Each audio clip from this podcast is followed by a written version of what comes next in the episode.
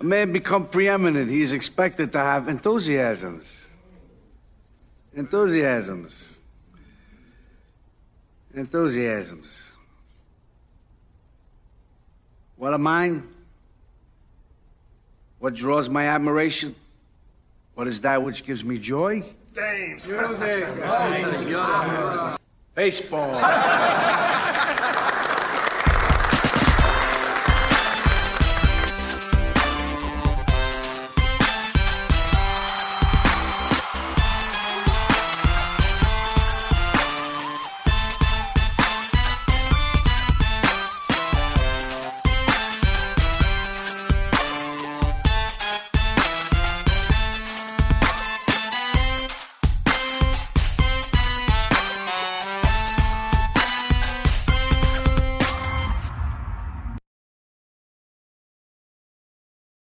Welcome back to another episode of the Pull Hitter Podcast. I'm Rob D, the Dead Pull Hitter.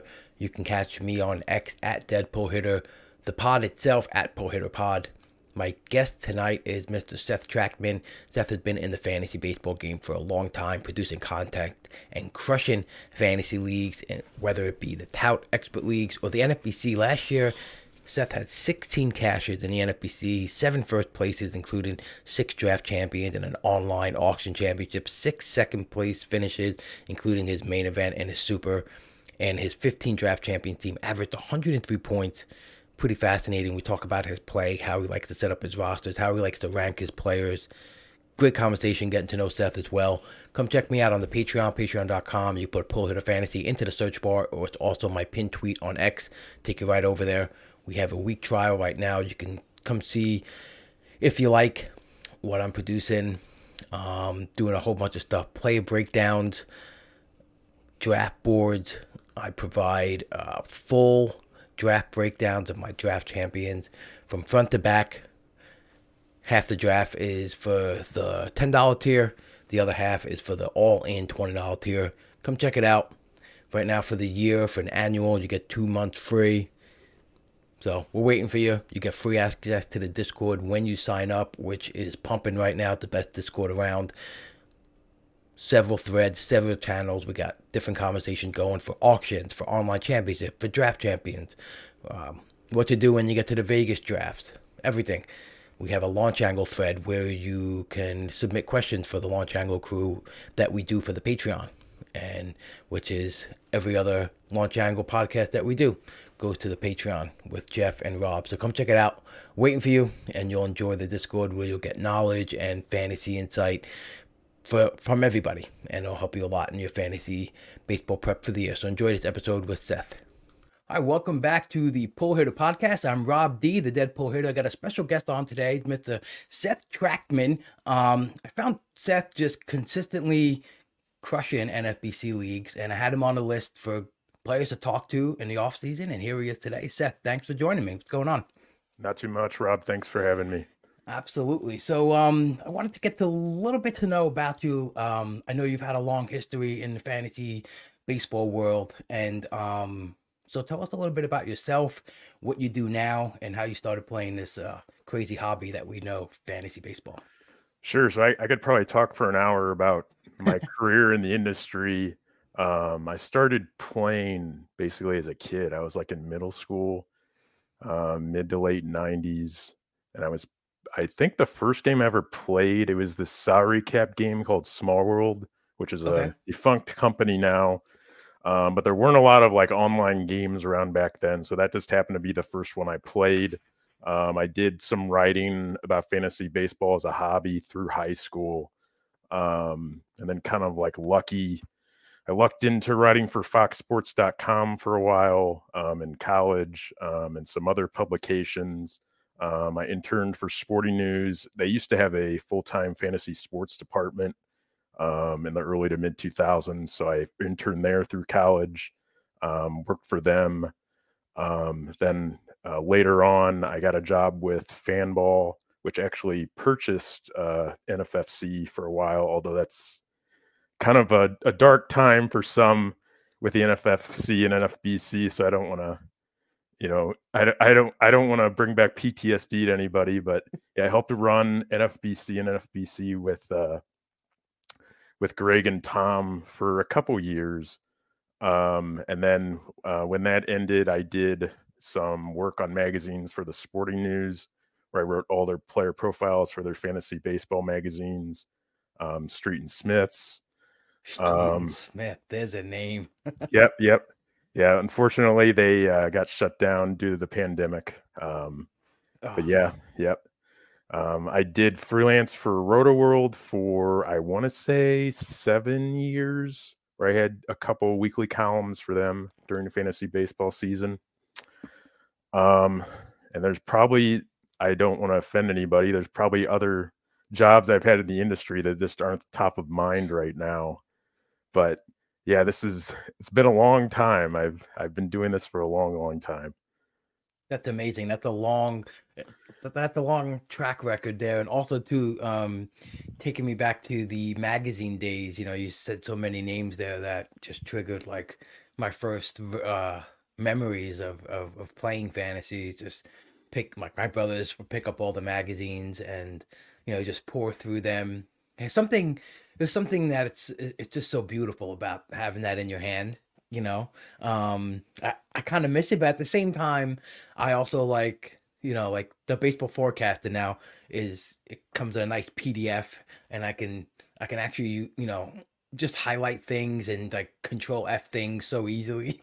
And it's yeah. like it makes it easy to do that but it's also uh, you know good to have it in your hand as well yeah i i do miss the magazines i i, I currently write some for lindy's annuals um, so I haven't completely left that space, but definitely when you're looking on the newsstand now, there's probably maybe a quarter of what was there five or ten years ago, and which is which is kind of sad, but that's just the way it's been going.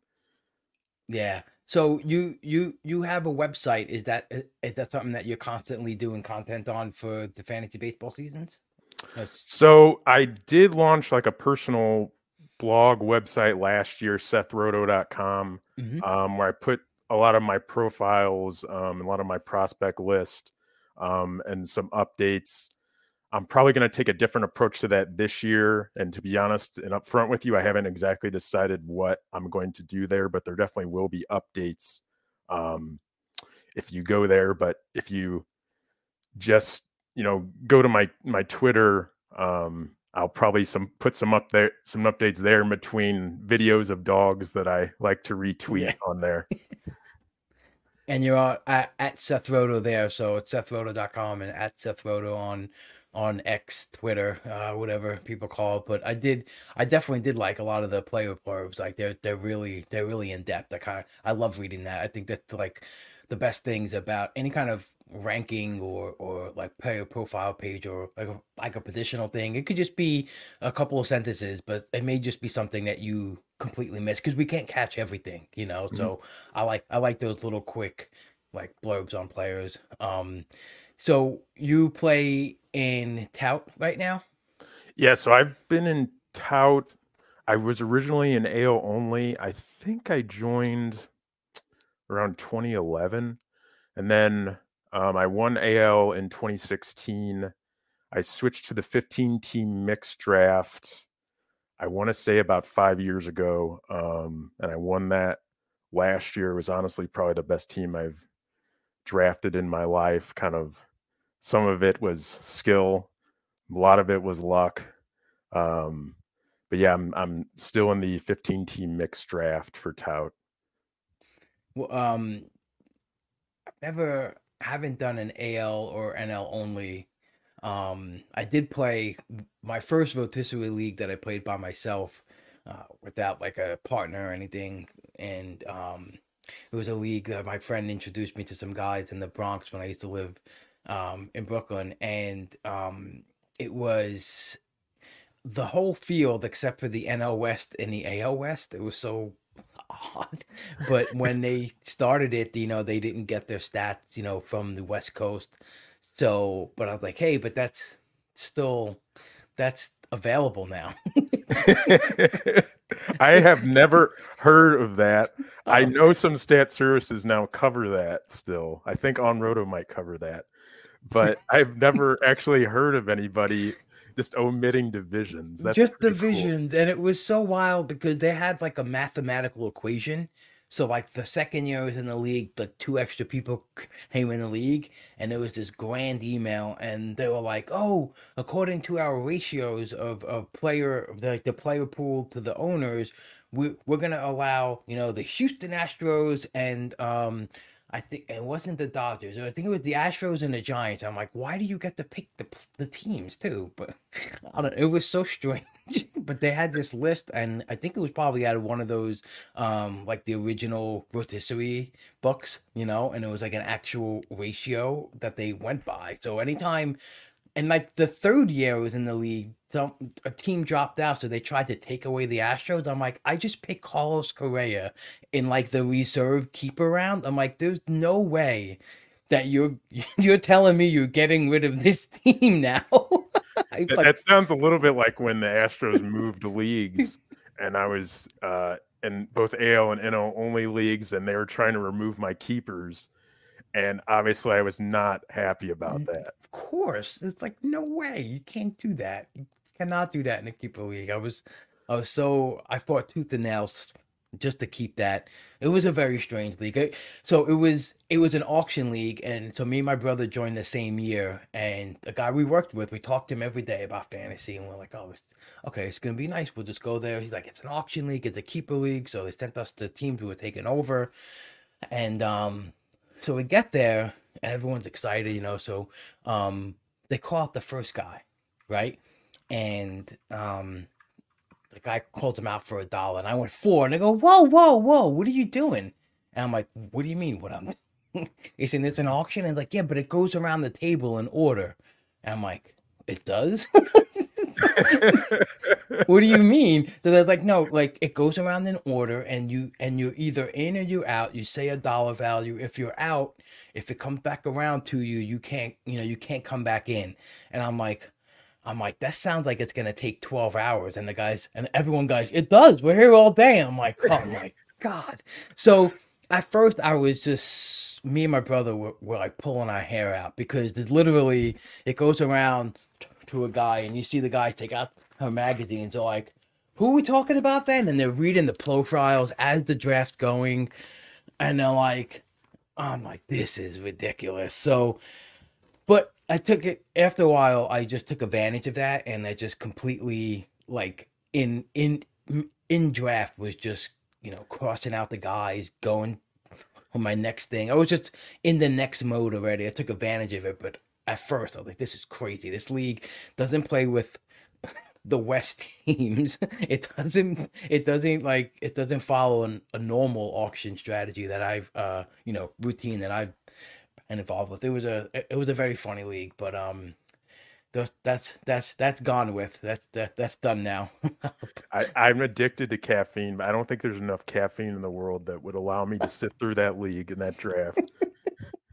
they did it by uh it was it was bagels. The guy's mother uh, and father cooked um, made straight black coffee in the in the percolator and that was that was really that was like crack. I mean just having a couple of cups of those things i was like whoa. And then they would just do pizza and there was a addition. This guy every time he brought the pizza he would come in he knew nothing about fantasy baseball. But he's and, and, and everyone like this guy's gonna give us his keeper. And he would come in and be like uh, the best guy this year is good, and you would say a random name. I'm like, this is weird, but uh, it was a good experience though. I I wouldn't trade like that's it's just stuff I'll never forget because that's just some wild leagues and some good memories, you know. So, um, I, I really think an, a great idea for an article is just intricacies of local leagues and just rules like what you're describing, where they're they're omitting divisions and just with the wildest things people have ever played in or have heard of. I think that that would just be so enlightening to just read a long article about that. Right. At least for a nerd like me. Hundred percent. Or or maybe like even like a cool documentary, you know, like a thirty for thirty on like random um crazy fantasy league that have obscure rules. I, I think I think we're onto something here. Uh, exactly. Yeah. I'm gonna write this down on my uh on my whiteboard that gets longer and longer with stuff and never really seems to uh, be getting erased with anything. so when did you um start playing uh the NFBC? So I believe my first main event team was when I joined Fanball right before they purchased it. That had to be 2009. Um, and then I kind of obviously I couldn't play it for a couple years. I was helping run it, and then I've kind of been off and on playing it. Um, I think I pretty much went all in probably 2000, 2018, 2019 in terms of you know lots of DCs, multiple main events. Um, but yeah, I I go a ways back just to just due to my association with Fanball, um, playing it, and then when we were helping run it. That's um. So I on what I counted on the on the player page, you've had 17 first place wins. Um, and then from 2019 23 like you were saying like when you started to pick up your volume um got 12 draft champions wins you got a 50 over a 50% cash rate um, pretty impressive. And last year, you had seven first place teams, six draft champion first place, including um, your, both your four honeys and um, and OLAC win, the online auction. Um, and you also had six seconds 16 cashes last year. That's a pretty fucking good year, if I must say. Like everything must have just hit. Uh, that's that's really that's really awesome. It's pretty much there were two or three guys I think last year that I was wrong about, like Chris Sale. But Chris Sale got expensive enough that I wasn't buying him anymore when we got close yeah. to opening day. And I, you know, there were some things that popped up like that where like I was I've been in on this guy since January, and now everybody likes him, so I don't like him anymore. But you know, some of the guys like Josh Lowe is the big one. I had mm. Josh Lowe in almost every league. He was I thought he was basically free for a guy who could I thought could easily go 2020 which he did.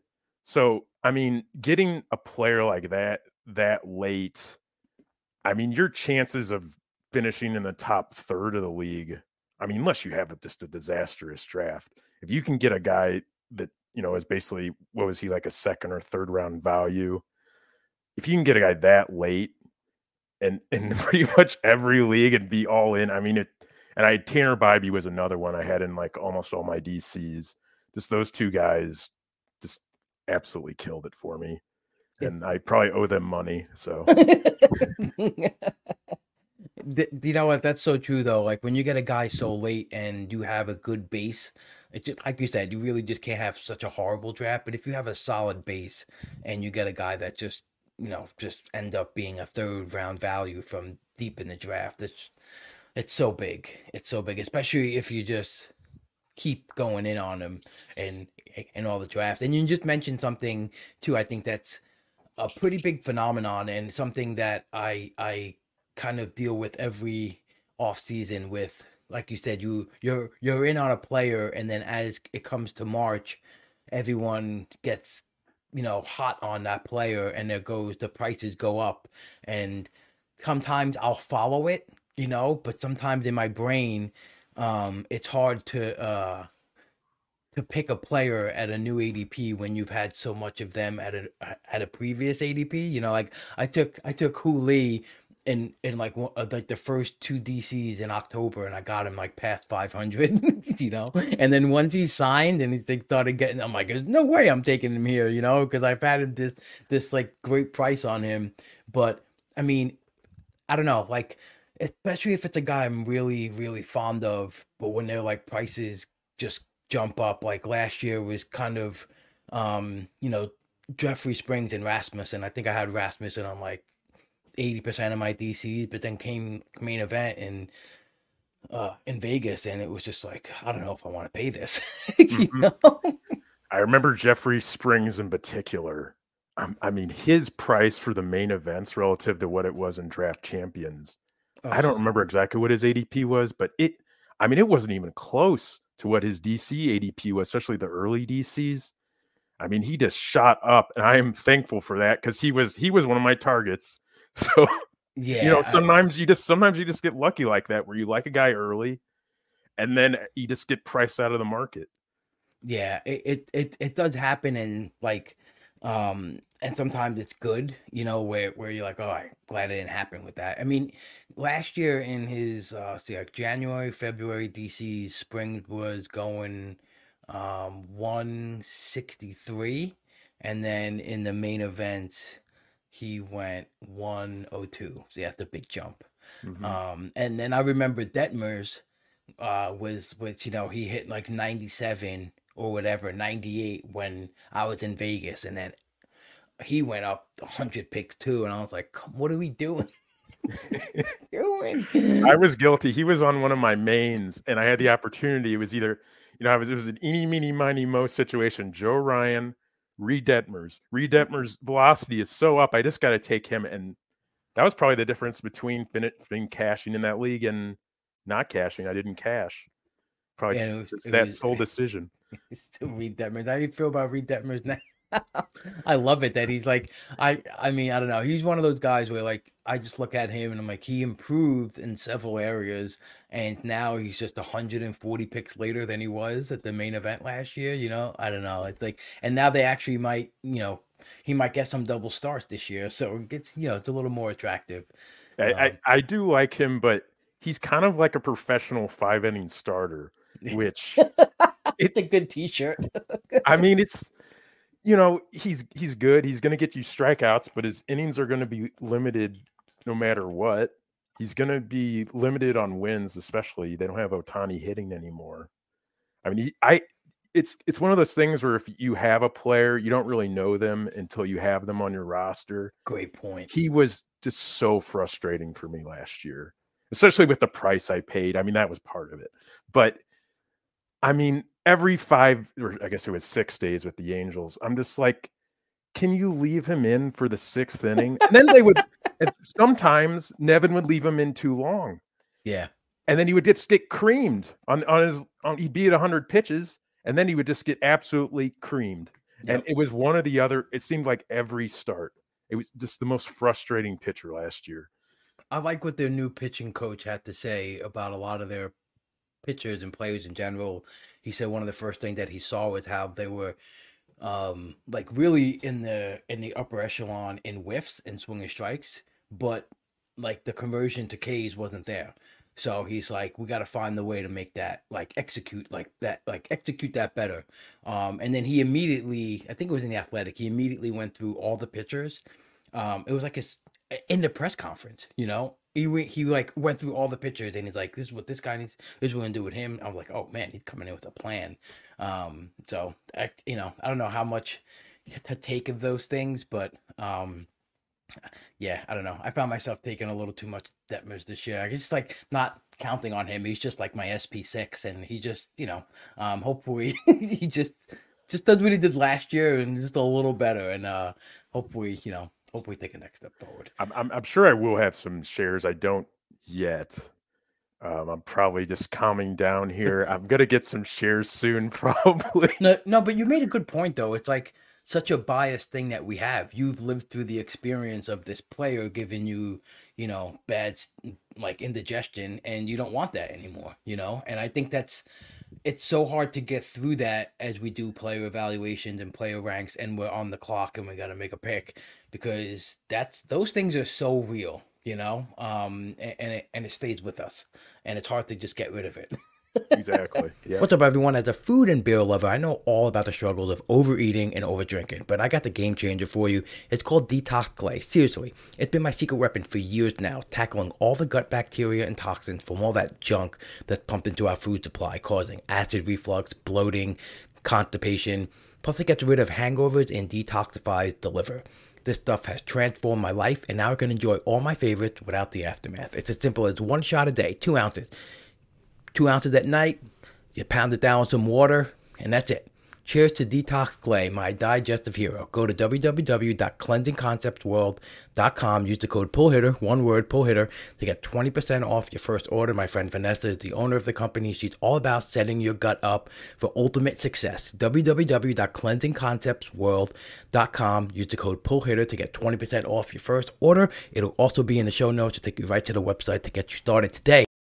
Alrighty, y'all, with pitchers and catchers reporting very shortly, MLB Fantasy Baseball Draft season is in full swing right now, and you can head on over to Underdog Fantasy and get involved with two best ball formats they have available right now. The Bunt, which is a $3 entry, 20K in total prizes. The Dinger, which is a 10 buck entry, 750K in total prizes. It's the best ball format. So all you got to do is head on over there, draft your team, and that's it. There's no waivers, no trade, no in-season management. You draft 20 players, you get the best cumulative scores in your starting lineup, which is three pitchers, three infielders, three outfielders, and one flex for each week of the regular season. Getting started is simple. You go to underdogfantasy.com, you sign up with the promo code PULLHITTER, and Underdog doubles your initial deposit up to 100 bucks. So go check it out right now. Underdogfantasy.com, put in the code PULLHITTER, and get involved with the Dinger, the Bunt, and Underdog will double your initial deposit of up to 100 bucks. So, um, how how do you go through and create ranks for, uh, you know, rotisserie? Are you a projection guy? Are you using like an XGP, or do you have like some kind of skills based ranking that you used? So basically, I so I used to do my own projections, and I figured out over the years that with all the projection systems that are available and that are good, it was it was just too much time. It was a waste of time. So at this point, I I agree with Steamer nine times out of ten probably. So I'll, and they're available early in the off season, which I like. So huge. Yep. Yep. So I'll basically adjust the playing time in the first round to, you know, something that you know I think is a lot more conservative in a lot of cases, especially for in, what I feel are injury prone players. Um, and then from there, I'll fudge the numbers a little bit. So I'm not going in with, you know, if somebody is drafting verbatim off Steamer, I'm not going to have the same rankings as them. But I do use those as a baseline. Um, and I, and honestly, I think that I'm kind of on a heater here in the last three years. is probably my best three years, and I think using that approach um, has been a big reason. So that's interesting. So so you work the first round almost like what you give everyone like equal kind of playing time, something like that, or no? I'll basically so so before that process, I'll actually evaluate every player um, one by one. Just take personal mm-hmm. notes. Um, basically going through their baseball savant page, their Fangraphs page, their baseball reference page, um, and then I'll adjust the playing time in most cases. Just what if I feel it's mostly cases it's way too high. Right. Um, but I'll be, you know, basically adjusting it down for probably 99% of the guys. It's just, am I adjusting it down 300 plate appearances or 50 plate appearances? Um, and that's basically the first round of my evaluation.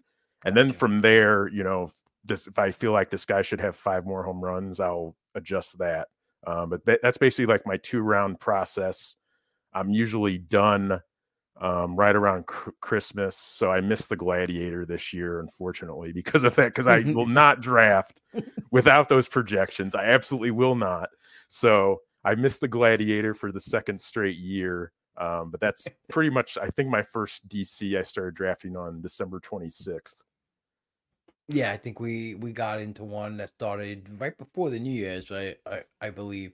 Um yeah, you know what? It it's funny because I was never um a projection guy because I didn't really know. I was just like a casual, you know, fan.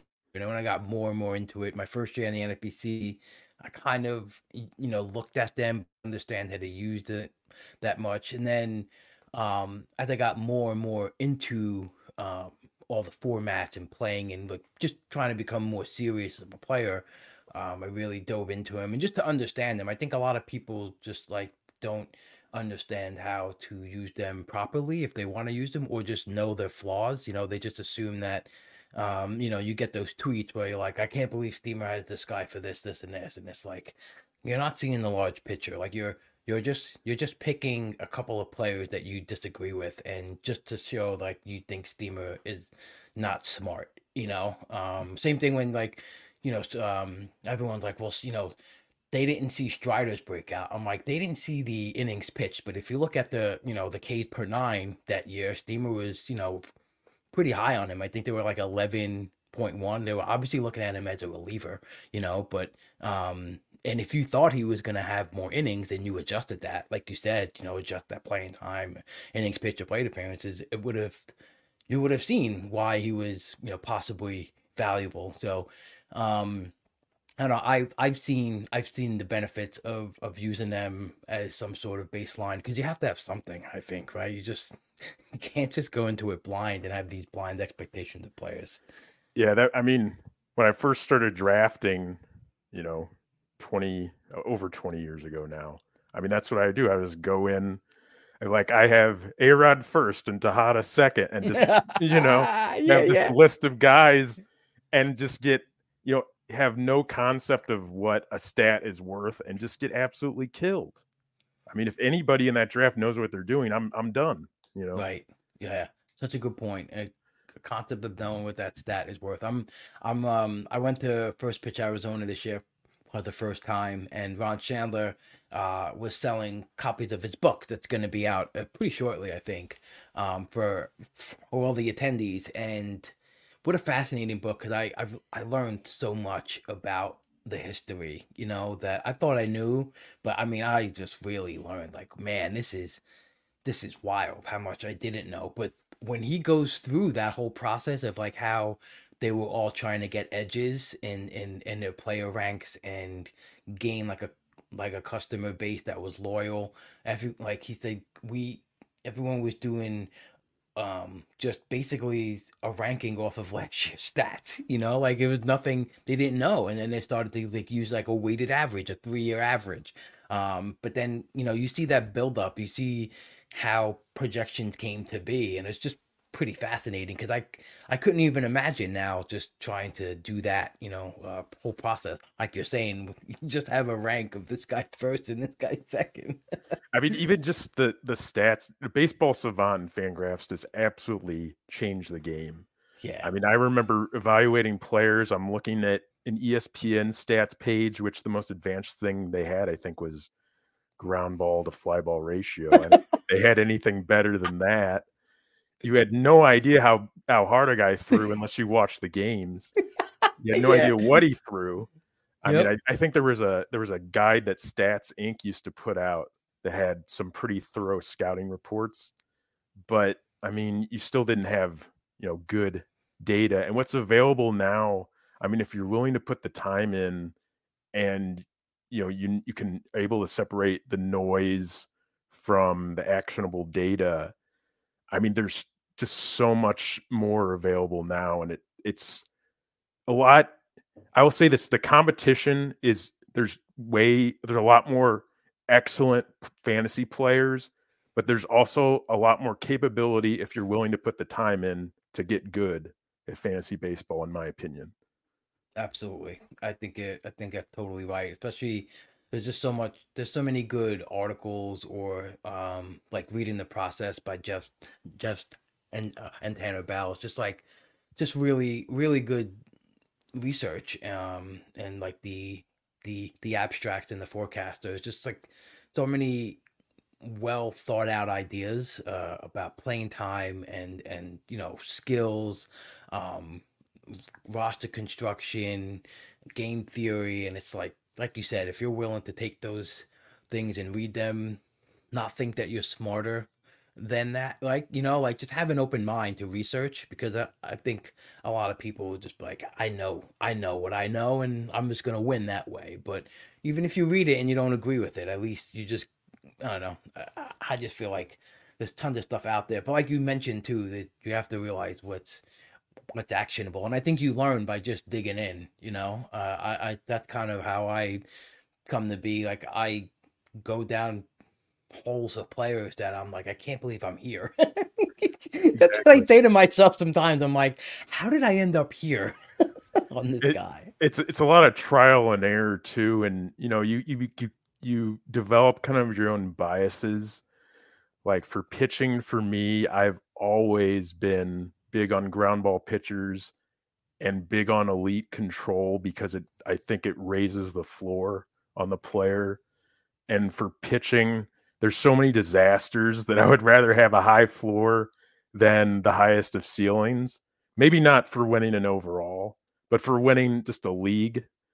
That for me, just just having the high floor on the pitching, and then because I like to wait on pitching in general, um, little less than I used to. Um, but still, I would rather have those high floor guys. So you know, over the years, you know, if you if you read enough from enough different ideas, if you have some trial and errors on the way you evaluate different players and the criteria that you like, um, it kind of you know creates a roadmap for you.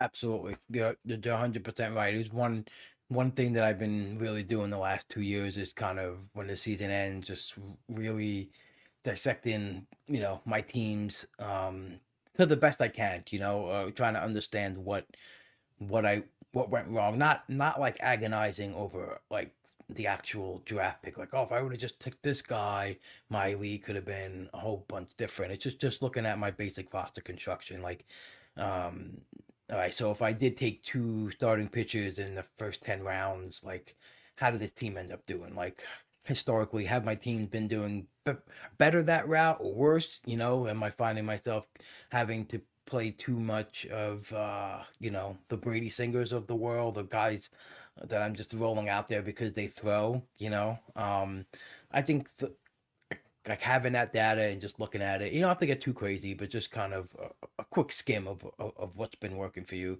because um, uh, Steve Weimer is just super smart. He he had a great article about that in Baseball HQ when he was just like saying but before you claim yourself as like the guy who can always find late round starting pitching, like figure out if it's really the truth or if it's just one year where you found these two guys late and that's what you're hanging your hat on forever. You know, because that can really affect how you think and how you actually draft. But like actually go through your draft and figure out if are you consistently doing this or you just did it once and you won a league and that's what makes you think you can always do it, you know?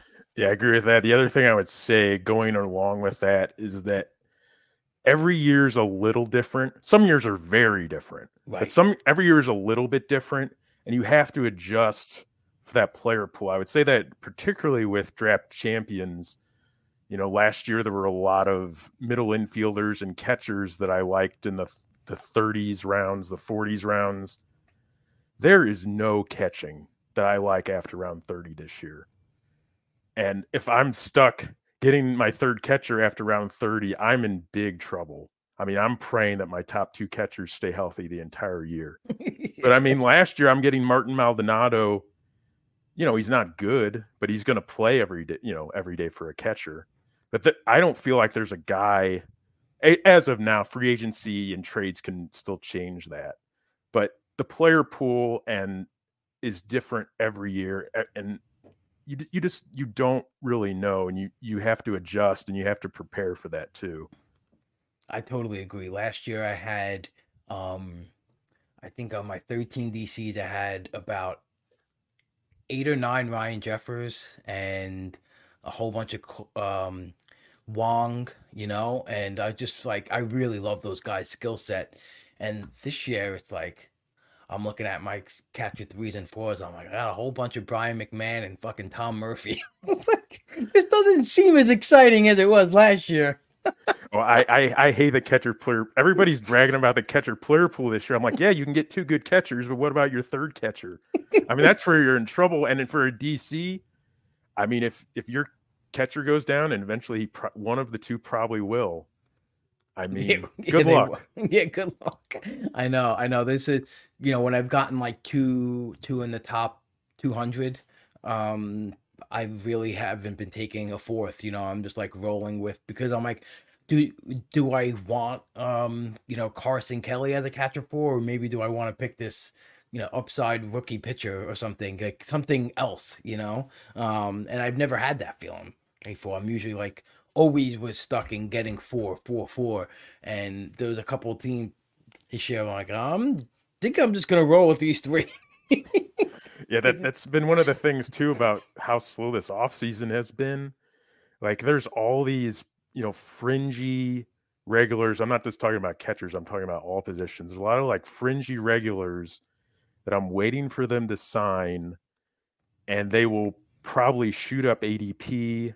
They'll probably move up my draft board, but I'm just it's going so slow. I feel like ADP I started drafting around Christmas and it's just been almost, you know, the guys who have signed, but I mean, here we are, we're getting to, you know, we're a month out from spring training basically. And there's all these guys that are sitting out there. I mean, it's just so frustrating for the second half of a DC when these guys, I mean, the ADP is not changing and you're trying to figure out who's going to play and you're just a lot of cases you're just throwing things at the wall like i'm drafting a lot of Aroldis Chapman's figuring he's going to be a closer and his ADP is like 320 330 yeah. i mean if he closes i mean that's that could make my team almost if i am not if, if i'm not you know in on saves and i really haven't been but I mean, come on, do something. Like sign the guy. There's like 10 teams that could use him as a closer right now. And I still have no idea. I mean, he could he could sign with the Braves tomorrow and then I'm completely screwed. So I mean, I'm just if there's so many guys like that out there that are sitting in free agency or that you think are going to be traded. And I mean, it's it's it kind of sucks, you know, on on one hand, but then, you know, hopefully you land values there and get lucky. Yeah, I mean, even even at that draft cost too, like even even if he just gets eight to ten as like a secondary role and plus his hundred strikeouts like last year, you're probably still like semi happy. Obviously, you know you want the full time role, but it's still usable in some sense, and that's why I think he's going there because I think people realize that even if he's not the star in role, but if he gets some secondary saves with his 100 strikeouts, that's usable, you know? Um, and yeah, there's a lot of I have like Carlos Santana on so many teams because it's usually when I'm going to like you know uh, second, third, first baseman, he's just always there, and I'm like, I don't envision him going to a team where he's gonna not play so much because he's like he's split proof, being switch hitter. He's hit good from both sides of the plate, and I'm like, he's gotta he's gotta play wherever he goes though. But like like you said, I only feel like he's going that late.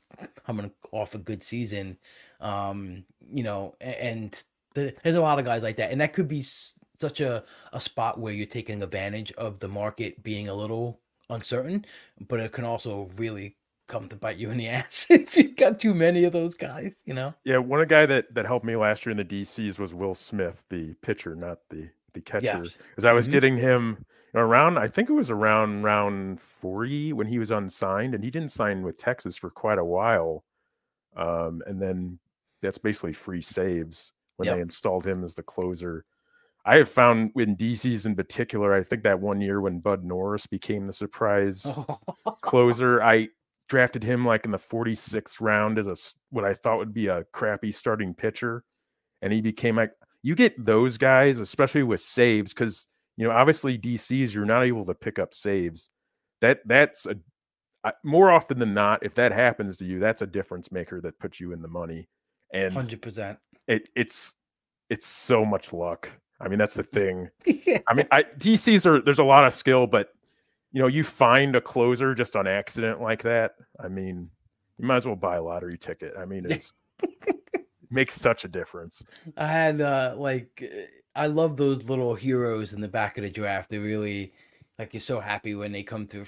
You had a lot of Jason Foley in around 49, 50 last year, you know, and just the just the six seven save that he got in that stretch where you know he was the guy. It, it was like Christmas. Like ah yes, this is it. This is great when you're around fifty pick at six or seven saves. It's huge. You know, normally you just want like you know if it's a starter or a batter. I had last year, uh, my last two picks on my best team was uh was Foley around 49 and Matt Wallner around 50. And it was just that's you know, you can't ask for better like picks at the end. Like for myself, I was so ecstatic that they that they came through, you know. Yeah, I actually a lot I think at the end of the year I just went through all my draft boards and I went through round 50 and I'm like, how many of these guys were useful of all the 15 teams and how many uh, leagues did I find a useful guy, and it was maybe I don't know ten percent of them. But it's like you take so much pride in that round fifty pick that wasn't crap, and you actually were able to play, even if you were only able to play him for a week or two. Because those round fifty picks, when you look at the end of the year, a lot of them you're like, I don't even remember who that guy is. I mean, is is he even a professional anymore? You're 100% right. You're absolutely right. I I did the same thing like cuz I was trying to figure out how I wanted to um so I do before I like really do I get into drafts really really quick. Um but the biggest thing early on in like October, November is I'm just looking at that. I'm just looking at like okay, how is round 40 to 50 did, did this approach and like you said the player pool changes but did this approach work? Like, did did I use a lot of these middle relievers? That I was picking a lot of high leverage, you know, skills over roles type guys, and did I use them? You know, and I would just go through my team like, oh yeah, I use this guy a lot because my rotation sucked. I didn't use this guy a lot; he was really good, but my rotation was solid. So you just go through all those like, all right, did I was the picking eight pitchers out of 10 with my last 10 picks was that a good approach rather than maybe trying to pick some better pitchers up at the top. And um and now it's just you know everyone is bumping up uh, rookies you know prospects to and so then you, you know, and you have guys that fall into the later rounds. You know, you have your Marco Gonzalez's and uh, you know, your your you're like innings eaters that you're gonna need to use. you know, and they're mm-hmm. not sexy at all, but um, they're trickling down because the prospects are kind of like rising up a little bit, um, which is the best thing about these draft champions leagues. I think it's it's it's my favorite format just because of that. Like you're really trying to project so much of the year in these in these 50 picks, you know and it's challenging. Yeah, there, it's twofold for me that I think it is my favorite NFBC format. The draft and the different strategies. 15 different people can have 15 completely different strategies for a 50 round draft. There's that. And then there's the in season.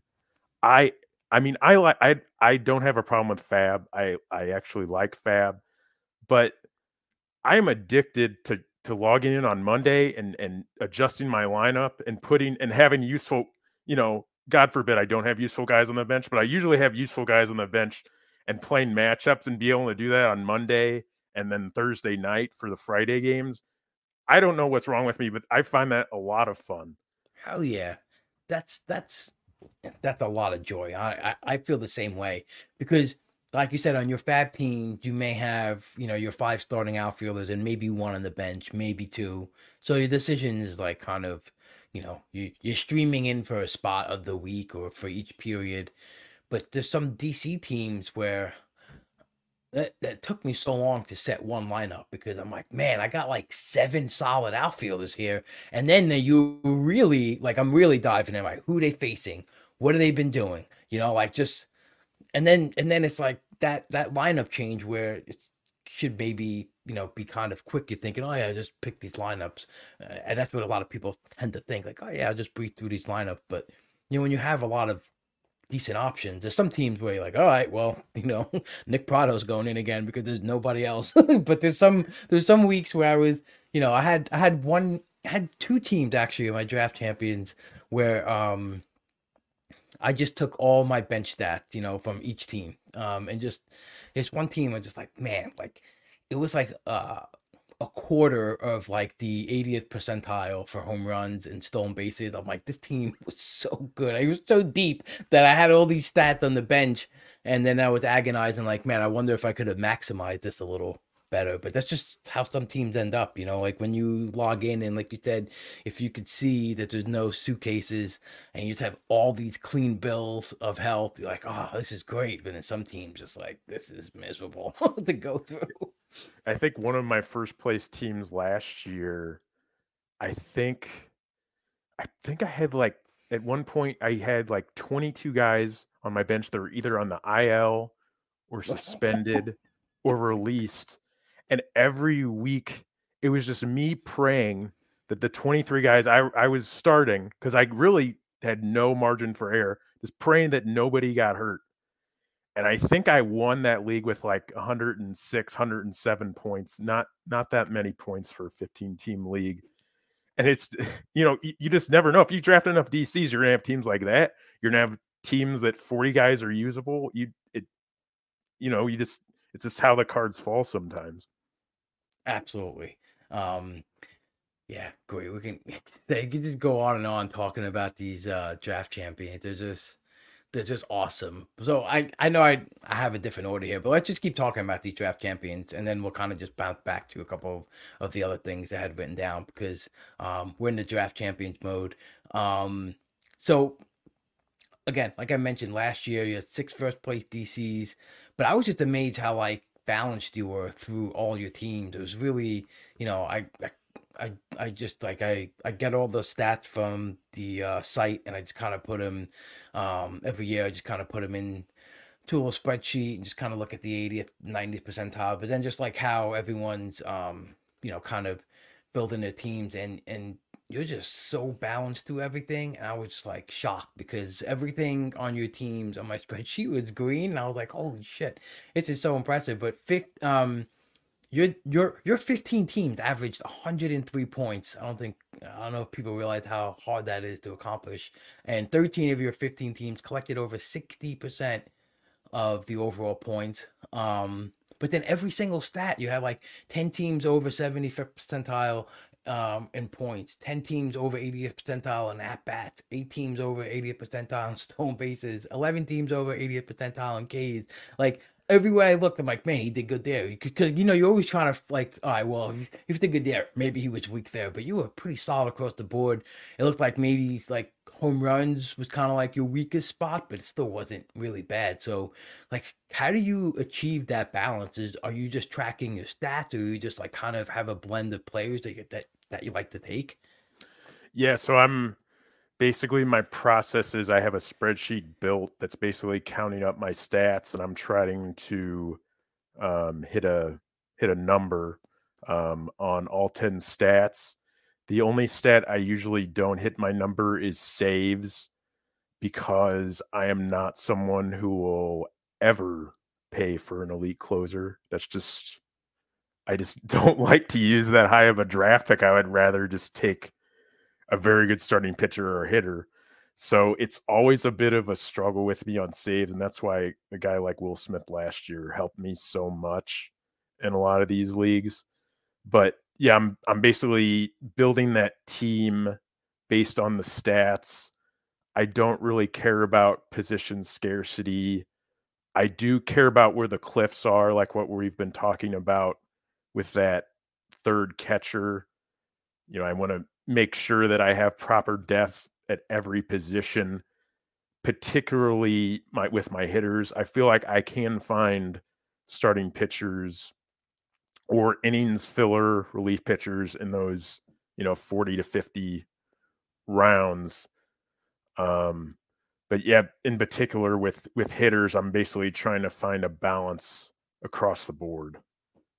I like that. That's definitely um it's it's something that I think people strive for. You know, people are tracking the 80th percentiles or whatever number they want to try to hit. It's so it's definitely easier said than done because the way the draft runs out sometimes.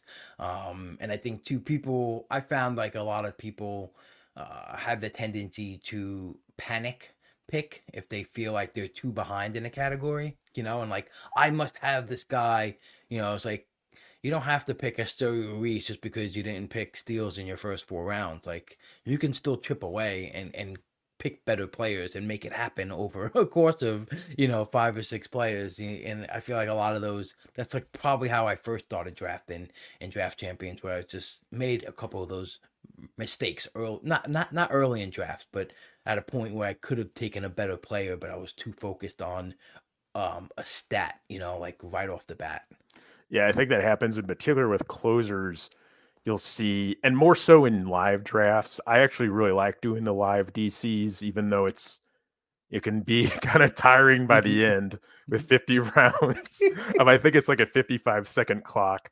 Um, but I really like doing those because I actually this will sound really cocky, but I like when other people are panicking and they'll panic on positions. They'll panic on closers a lot where you'll see a closer, you know, pick like 40 picks above ADP because somebody thinks they're just going to run out of closers. I I mean if if you're prepared um and and you know what you're doing, it's a huge advantage. Live live drafting in and of itself, I think, is a skill. Um, Yep. so I I really like doing those live DCs. Um, I'll I'll jump into one maybe like a couple per month. Um, and I even use one for preparation for the main event, even though the ADP is completely different. The the just the skill of the live draft. I mean, it's the same. I mean, it, you're you're on the clock and you have to think fast. I mean, Right. it's it's huge. Yeah.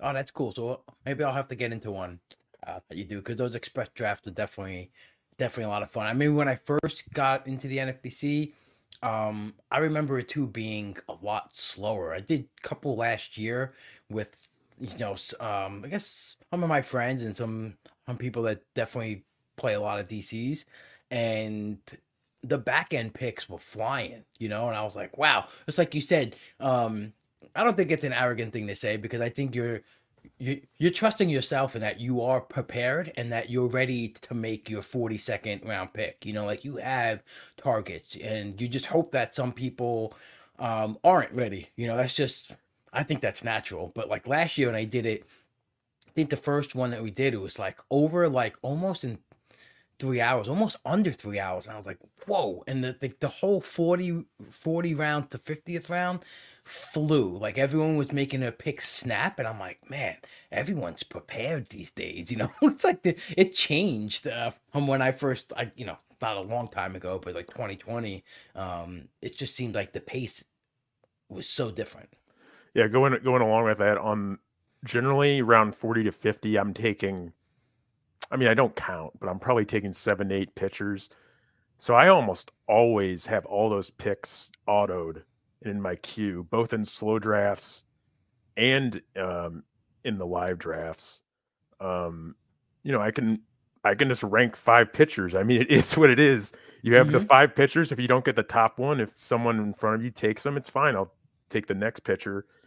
You know, at that point, I mean, I don't want to say this, but they're basically all the same. I mean, Yeah, at that yeah. point.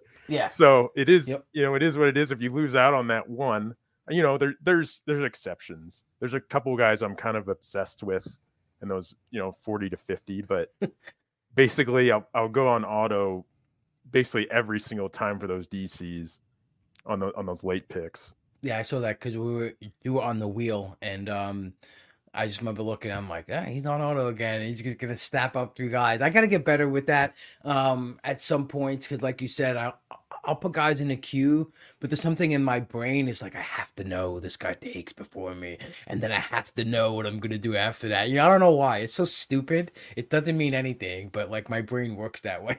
Well, that, that that's definitely understandable. I mean, there's there there's not enough money in the world for me to in the first 20 rounds to to go on auto. There, I absolutely would not do that. Yeah, But later, I'm fine with it. I prefer it. Um, so you're doing some volume drafting. You got a lot of teams. How how are you with diversifying? Are you someone who tries to, um, or maybe tries to uh, like more up at the top, or you know, then it doesn't matter at the bottom? Um, I diversify a little bit my starting lineup. You know, the first 20 to 25 rounds.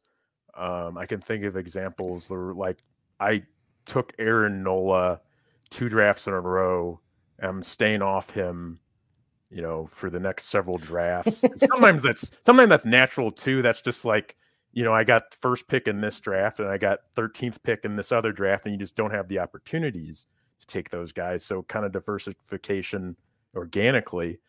Um, for the second half of the draft, I really don't care as much about diversifying.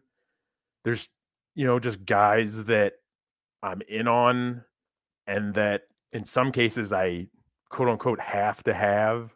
You know, Tanner Bibee was one for me last year where I'm like, I absolutely have to have him. And I know I had him for more than half of the DCs that I, that I was in.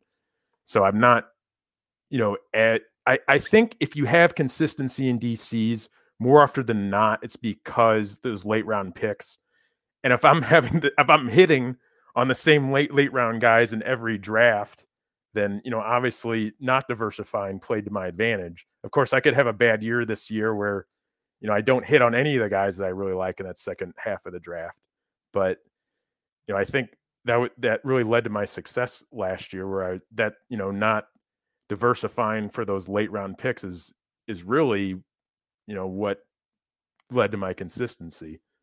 I like that. Yeah, I think that's kind of something that um that's useful. Um, you know, trying to shake it up at the top. You don't have to be so so rigid. Um, with with I need this guy. It's kind of letting it fall to you too.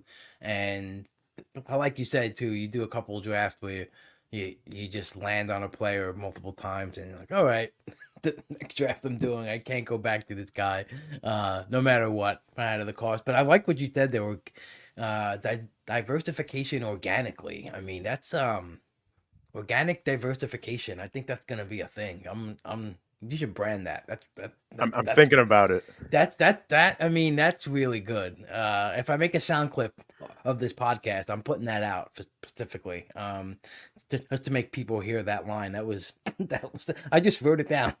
I think that's the best thing I've said all day. No other good ideas other than that. That is awesome, man. Oh, I love that. I love to. I'm telling you, the best things of the podcast is always what comes in between. Um, it's just, it's just great.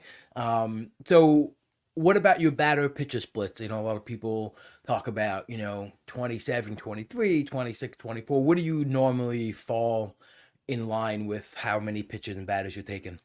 I don't have a hard line. I'm usually 26, 24, 25, 25. Um, I'm doing a DC right now where I took my third pitcher, I think in round thir- 12 or 13, Wow. which is really late. So I might go a little heavier on that one. Um, but in general, I mean it's it's it's a loose number. I mean, a lot of times you'll just have that guy that that falls in like the round 30 to 35 that you have to have and maybe that'll throw off your split a little bit. But yeah, I'm in that 26 24 25 25 split. I could definitely be convinced by somebody that I'm doing it wrong, but that's just what's worked for me to this Yeah, point. no, no, you, you got to find what you're working on. I think you just nailed it though. What the most important part is is is understanding what the top half of the draft does for you. like cause like you meant, like I've I've done a draft where, um, you know, like I have Grayson Rodriguez my third starting pitcher, um, with not pocket aces, but I think it was like a Strider, Kirby, um, and so that back end, I'm okay with making that team maybe 22, 23 starting pit, uh, pitchers total because I- feel better with the top half of it, you know, like not having to go to so many and um or maybe it's the other way around. Maybe you kind of waited a little bit on pitching and maybe you look across the roster grid and like you feel that your s- 7 through 10 starting pitchers is way better than anyone else's and you're like okay you know and i think that's kind of something i've been doing a little bit more this year like looking at the roster grid and just making sure i'm not too far behind the pace of everybody else in pitching or like one particular because uh sometimes you just get into a groove of taking just going down that yellow brick road and i'm like oh uh I gotta pump the brakes here. I got like 19 pitchers and everyone else has 13. it's sometimes that's good. Some sometimes it's good to do the opposite of what Yeah. everybody else is doing. And I was looking at your, you know, the DC that that we were in, and you, I think you were a little bit heavier on pitching, where I think there was only like one other team that was heavy on pitching. And sometimes, I mean, you never know how the year's really going to play out. Yeah. yeah, that's true. I mean, it could be. I think it was a couple years where basically, you know, all the people that were very successful in in the tournaments were taking pitching early. I mean, you don't know if that's going to be the case this year. Very well could be. And you know, if you play enough leagues and you do some diversification in terms of your strategies, I mean, that could be the league that you know gets you wins you the overall. I mean, you're doing something different than everybody else. Sometimes that's a good thing. Right. Yep. hundred percent. Um so do you have um I know you mentioned like your back your back half picks are going to be mostly pitchers. Um, I'm kind of the same way in in most of my drafts where I'm just backfilling, you know, any useful arms or middle relievers. But do is there any point of the draft where like you are like, all right, I'm looking at these players here, and it kind of dictates who you take up at the top of the draft? Does that have like any influence in you or no? Yeah. Um. Or so maybe also like FAAB leagues more so. Well, I mean, I think there's breaks in my rankings, and what I what I mean by that is I've heard some other people say this too.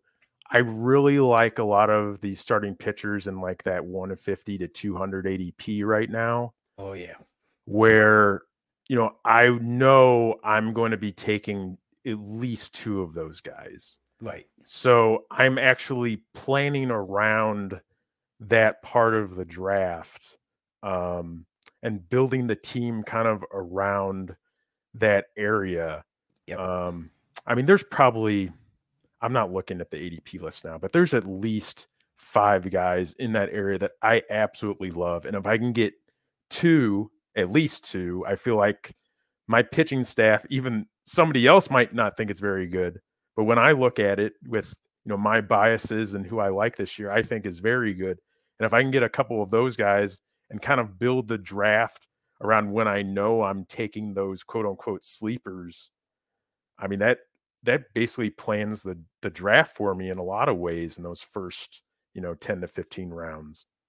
I i absolutely agree with you um and it's the same strategy for me too i know that i can go in that spot and in in our draft i didn't go in that area because i ended up getting sonny gray as my sp4 kind of later than he usually goes so i was like and then i needed to catch up on offense so i didn't hit that area as as much as i used to but um I mean, a guy that you took uh, in our draft in that range is my second most owned pitcher right now. I got him on 10 teams um, on the Astros, Mr. Hunter Brown. And uh, he's just one of those guys that just completely love in that range. It's like Pivetta, there's Bryce Miller, um, so many pitchers that are just really useful in that area. And they can be your SP3, 4, um, and it's, it's it's a good range to go to. So that's that's kind of the area. Yeah, I think it's kind of it's funny too because a lot of people are saying that. So as we get warmer and warmer and closer to the season, you know, those guys are gonna kind of rise, and then those those those DCs that we do in February, March are gonna be so different than what we've been doing.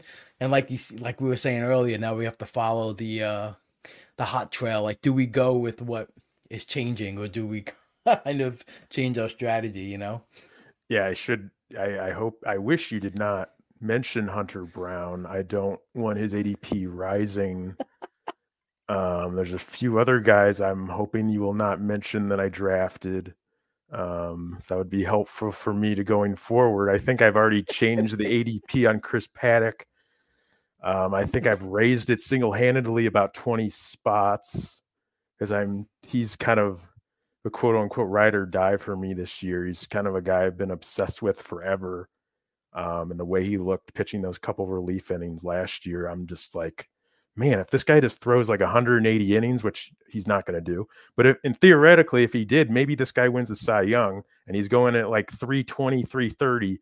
There's always a guy like that for me where I'm like, this is a have to have, you know, and I'm, I'm just hoping the ADP does not get pushed up.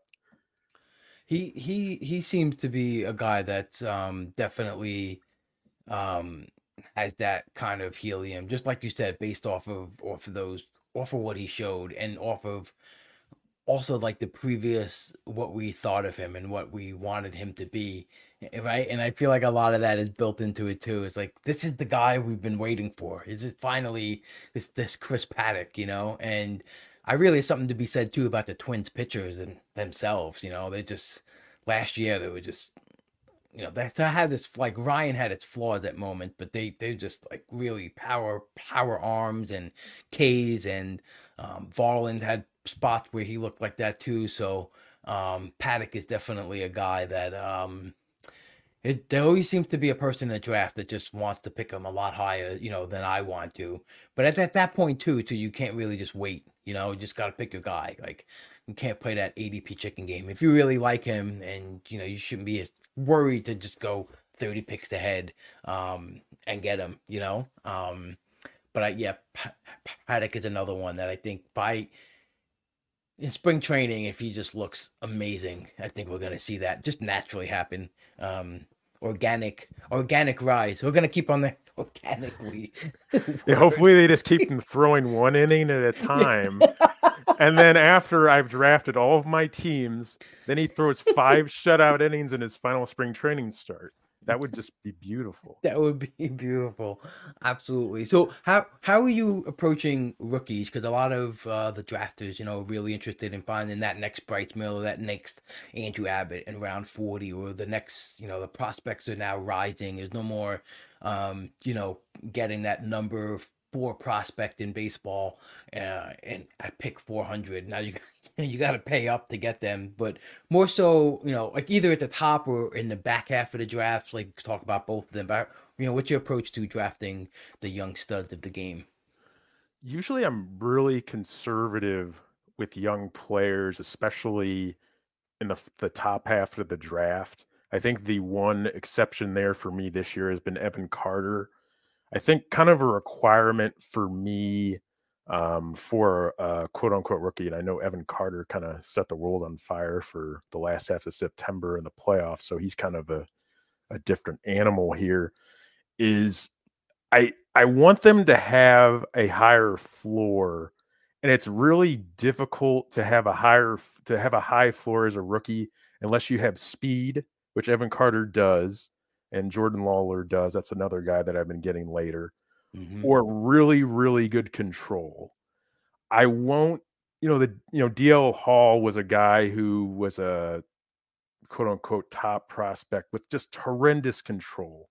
And he, those types of players, I don't, the floor is just so low. And in a DC, I just feel like I can't take that risk. Right. So, I mean, and it is, it's still a guessing game. I mean, I got burned on some rookies last year. Um, but generally, you know, they have to have what I consider, you know, it's very subjective, but a high floor for a guy that's breaking in. Um, and generally, I won't overpay for them. Um, I think I set the ADP high of like 300 on Jackson Holliday. I think oh, his actual ADP is like 220, 230. Like, there's no way I would go 220, 230 on him. You know, there, there, you know, for a good enough prospect, there's a there's a price that I'm willing to pay. Um, but generally, it's it's just if you can get guaranteed at bats and guaranteed product production in these DCs, and plus there's so many good prospects that fall. Right. Um, so you know all these Orioles guys, the Orioles have so many good prospects. They're all falling, other than Holliday. And I mean, like Heston Kjerstad, like that's when he was a number two overall pick, and he's really falling. I mean, he if he gets playing time, I mean, he looked really good when he played last year, and he's falling. Um, part of that is, is the position eligibility, but still, there's guys like that that for whatever reason are just falling, and they're probably just as good a prospect as the guy that's going in the twentieth round. I mean, there, there's definitely discounts you can get for those. I'm fine paying, you know, between round 40 and round 50 for those guys. Um, that's fine with me. Yeah, I gotta stop taking Joey Ortiz, just hoping he gets traded. just like, come on, free him up. Um, but yeah, I I actually um doing my Champions League qualifier right now for my draft champions, um, because um I'm going to start turning my eye toward, you know, auction leagues, online championship, doing my main event prep and content geared toward that too. So I'm like, right now I'm only draft champions. I'm done with my gladiators. So I'm like, it's perfect time to do it. I'm just dedicated to it. And I got tested in this draft so bad because, um, again, like part of my brain was like, you know, trying to play it as safe as I can, but not too safe. You know, I don't want to be like too rigid, but a heightened sense of scrutiny on each one of my picks more than usual because I felt this extra pressure for this uh, Champions League qualifier. But um, so I'm drafting and um, it comes it comes up to me in uh, pick two uh 295 i'm at the wheel too that's another thing i i get my kds i go straight butter 1 through 15 and i got 15 for the qualifier i'm like god damn it it's terrible uh but it didn't work out that bad but i'm at pick 295 and um I'm debating between like Jeff McNeil, a couple other guys, and Junior Caminero is still there. And I'm like tantalized by his skill set. And I'm like, nah, I can't do this. I'm just going to go the safe route, right? And I'm like, it's okay. I'm not gonna get him here. It's fine. You know, I need, and I, at that point too, I had, um, I started off the draft with J Ram, um, and I had, uh, who was my other guy? I had one other corner. Oh, I had Paredes and Harper. I started off Har- Harper, J Ram, and I got Isaac Paredes. So I'm like, I have the corners set up, but then I'm like, man, this bat looks really good. Um, could be a nice bat. And so he he comes back around when when I pick the next round. I'm like, bucket. I'm like, this guy's ADP is 211 and it's 315. You know, his max is is 262. You know, so I'm like, and it's 315. I'm like, I'm taking him. You know, taking him.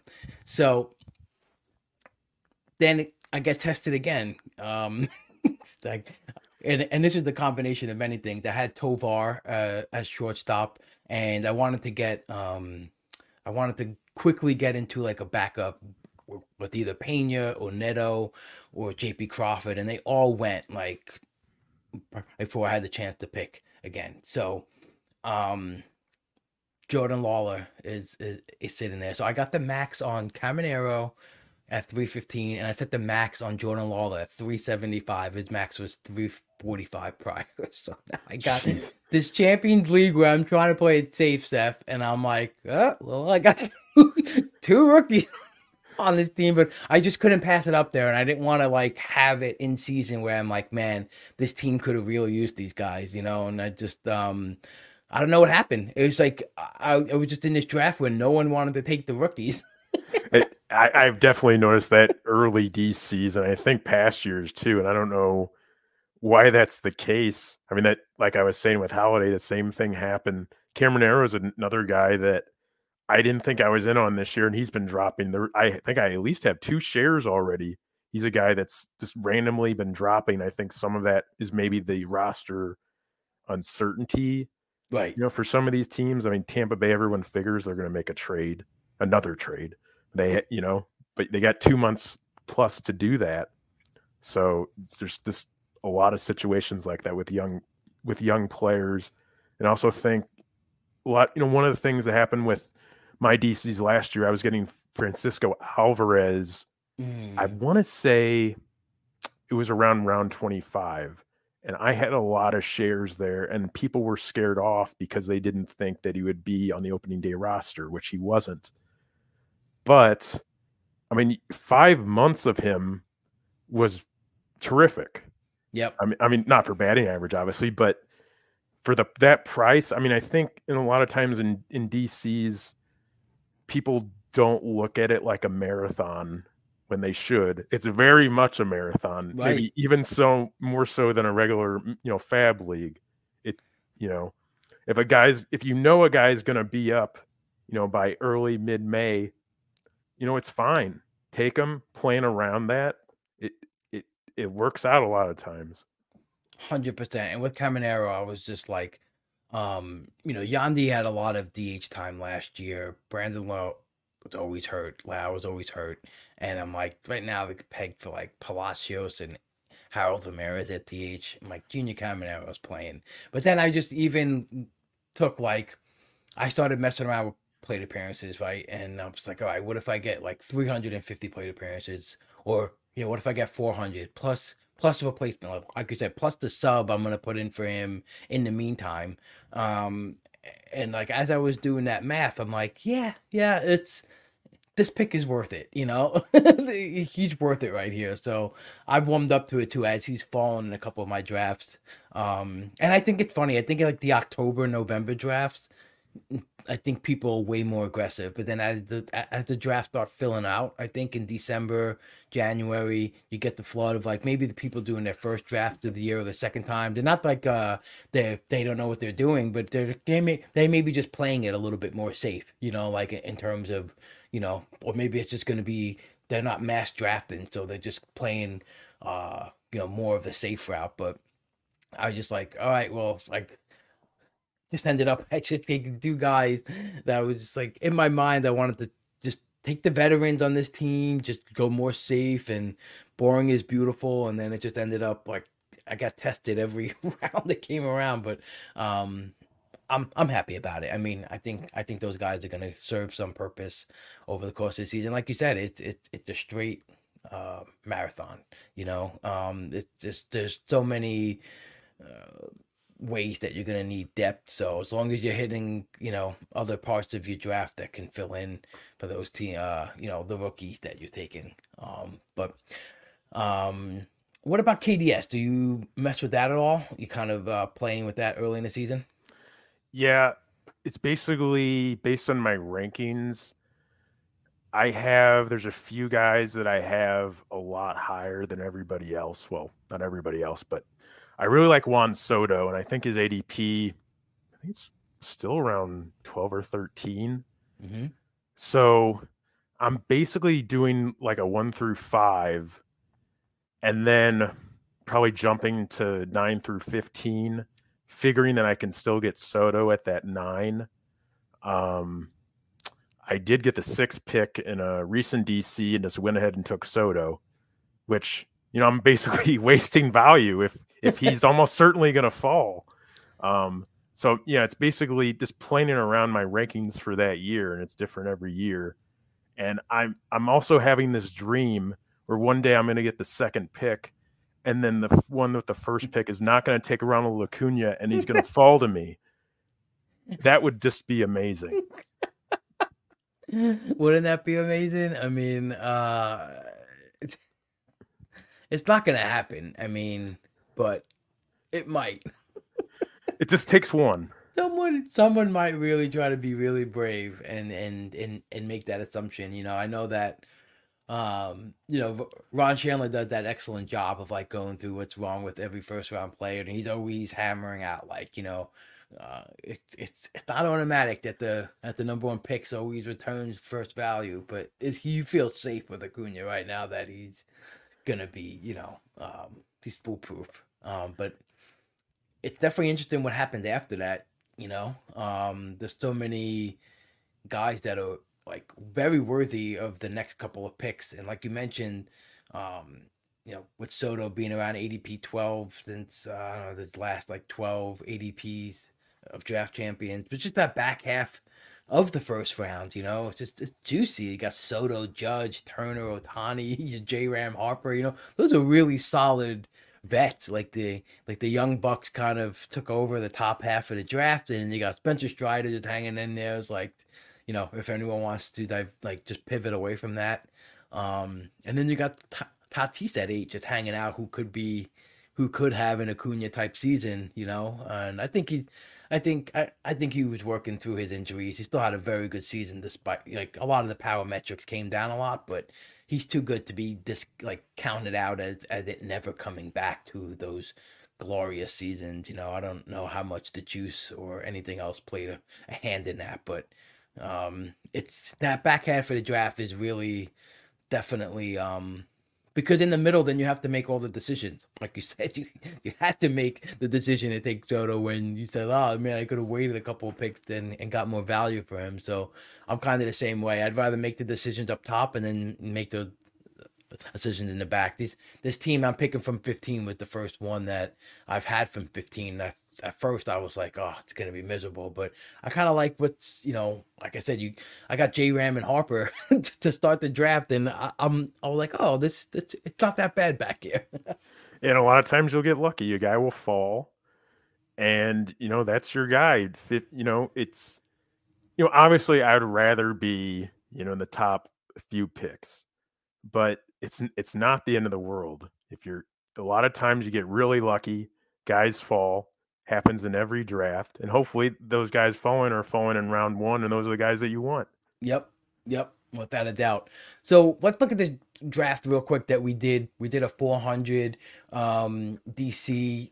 But before that, do you find any differences in the 400s to 150s? I find some notable difference in like certain type of like player types, like the difference in ADPs. Um, and it tends to be like a little more aggressive, I think, with specific builds in terms of like going for starting pitchers and maybe trying to get their um, relievers earlier. I don't know if you've noticed anything in your 400. Just...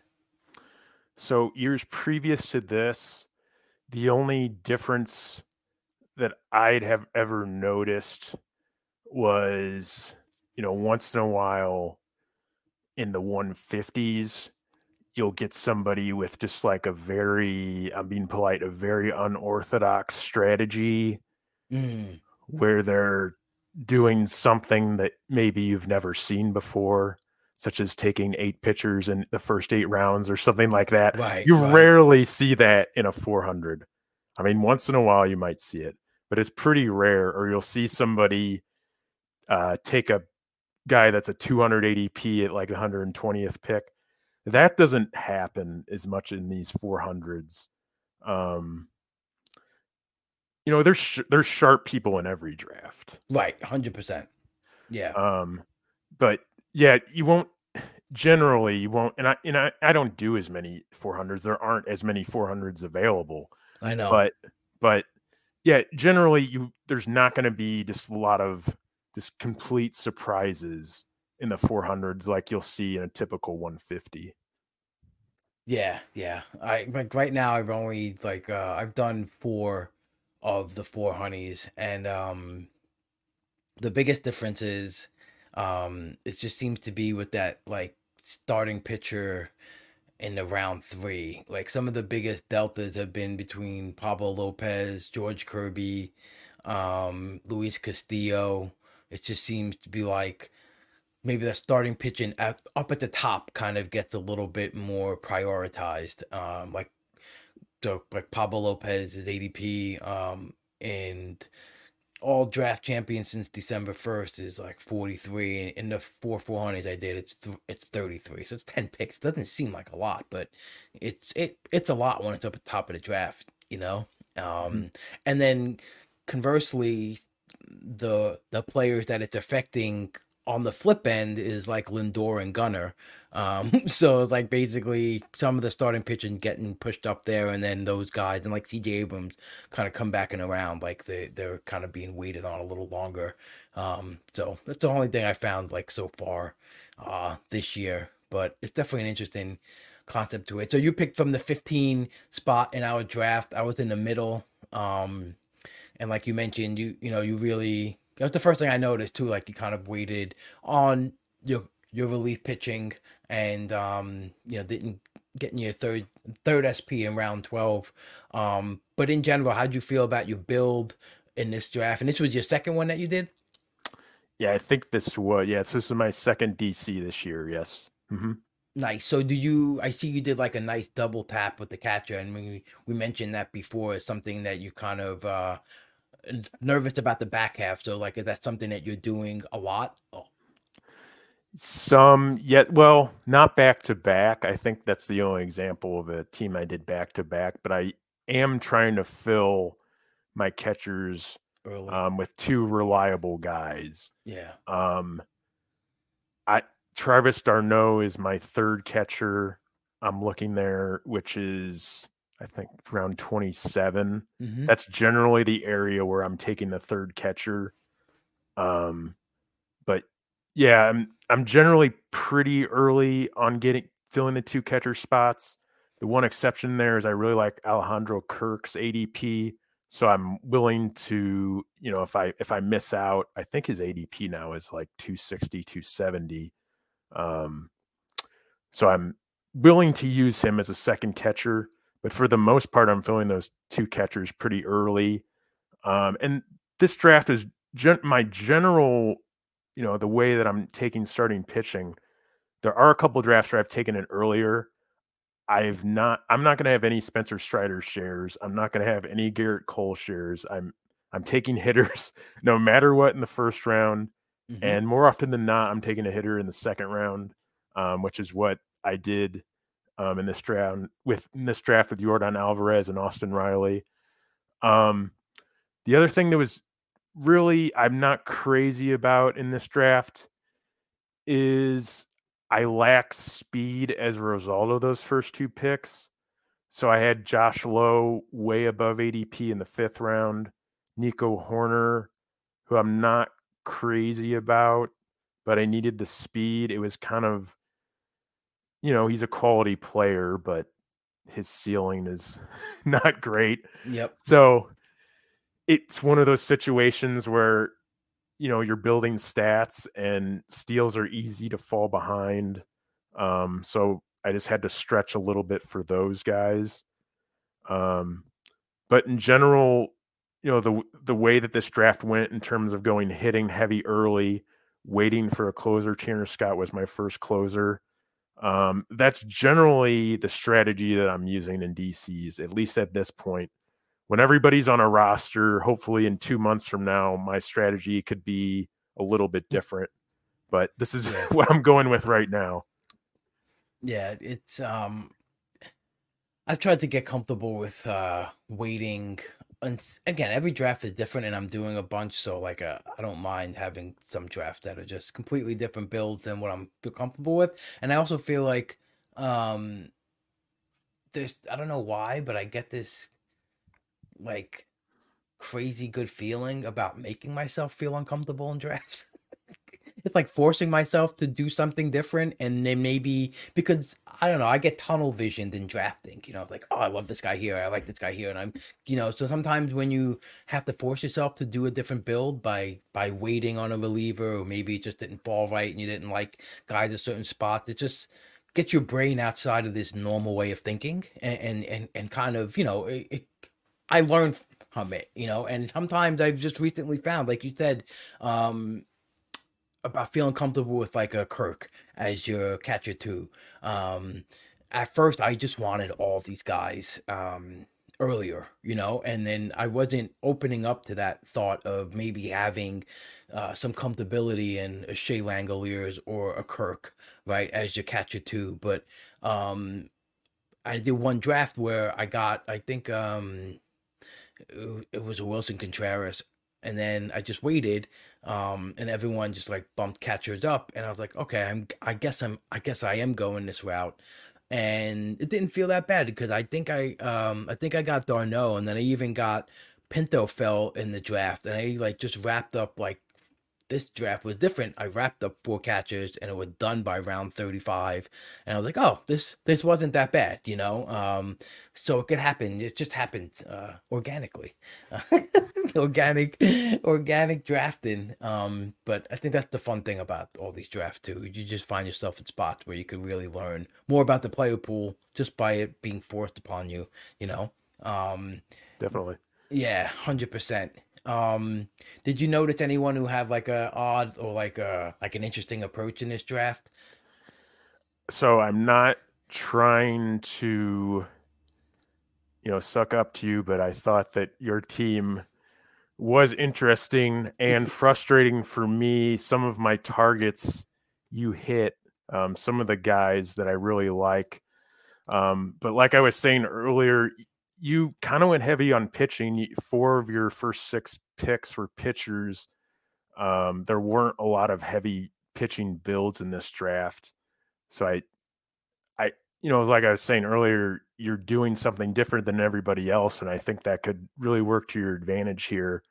Um, and then going through your team, I have a lot of Ezequiel Tovar shares, and I believe that I was going to take him in that round. Um, looking later here through your draft, Matt Wallner was another guy. Brenton Doyle, um, Tyler Kinley's another guy who finished the year as the Colorado's closer. They're going to be horrible again, but he very well could be their closer in post round 35. I mean, that's That's All I wanted value. eight. Like, yeah, Yeah. All I wanted eight or ten. Just give me a stretch where you're the guy, and if you lose it, that's fine. Like I just used in that time, uh, and that's what I found about Draft Champion too. Like you, you have those moments, you have those stretches where um these guys come into a closer role, and even if you have three closers or two closers, like when they gain the job, you put them in there. It doesn't matter how many you have. Like you got to accumulate those saves while they while they're there. You know, you can't just like, oh no, like uh, I have the starter. Like just get the saves and don't worry about it. Like fill that out. And then, I mean, hopefully they're coming in streaks where you're ac- we're actually using the guy. I can remember I had a lot of Trevor May uh, shares last year, and his saves would come in streaks, and then Oakland wouldn't win a game for two weeks, and you would be starting him and basically getting zeros. And sometimes it's just luck. You know, I started him this particular week. He did well. Now I'm going to bench him. Hopefully, he does nothing when he's on my bench. Yeah, that's the thing. You got to capture all the stats. That's the one fun thing about the gladiators is like you don't have to worry about that. You know, it just gets captured. But um, it's tough because there's so many like platoon bats like that too. Like them that you look like the overall stat line. Oh, this guy had a good year, but he may have been just frustrating to start on a week to week basis. Like Jack's Jack Suwinski was like that on so many weeks for me that I just learned. I'm like, you know what? even if he even if he might just play uh you know a game and a half on Friday to Sunday every time I sat him the situations you know it made sense. Don't you know go go volume. And then he would smack two homers. I'm like shit you know you just don't it's tough to capture everything all the time. But yeah I mean I I kind of in this draft like, like I really like Joe Ryan in that range.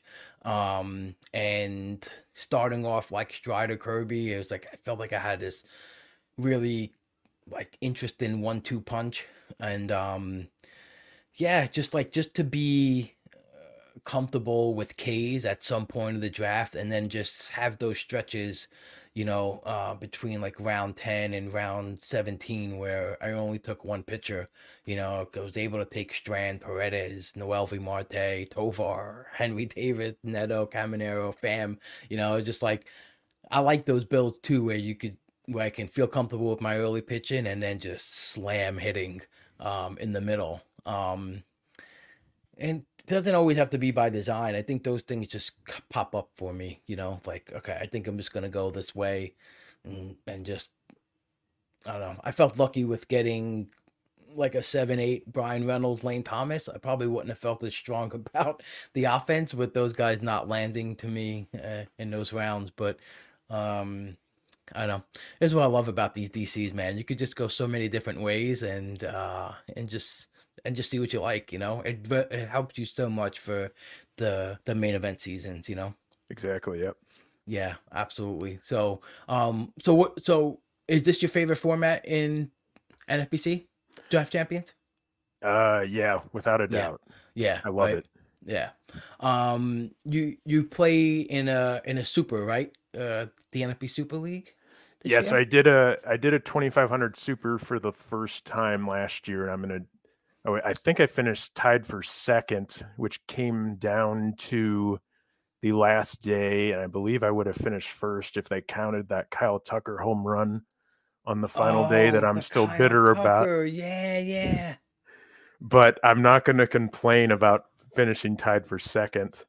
Oh, So dude, man, you know what? Two so two years ago, I um, I came in in third in a main event, um, and you know the NFBC. The one great thing about the NFBC, they pay you like three days after the season ends. You get your money. Uh, it's such a great aspect of that. It instantly comes to you. Um, the day after we got paid, um, there was a scoring change. Oneil Cruz had a stone base taken away, right? And I'm like, man, this sounds like it would have affected me. And the only thing, the only reason I remembered was because, um, and I remember it was uh, Bradley Libros, great player. He was in my league, and I was battling him for second place the whole, like the last five six weeks of the season, and not just for like points, but literally every category that like we were close to each other. I was battling him. It wasn't like, oh, I can gain two runs on this player. It was always him. It was stolen bases, it was Ks, it was home runs. I was battling him for second place, and then it was also all the same stats. And I'm like, I think he had Oneil Cruz stolen base, right? So I go and I look at the team.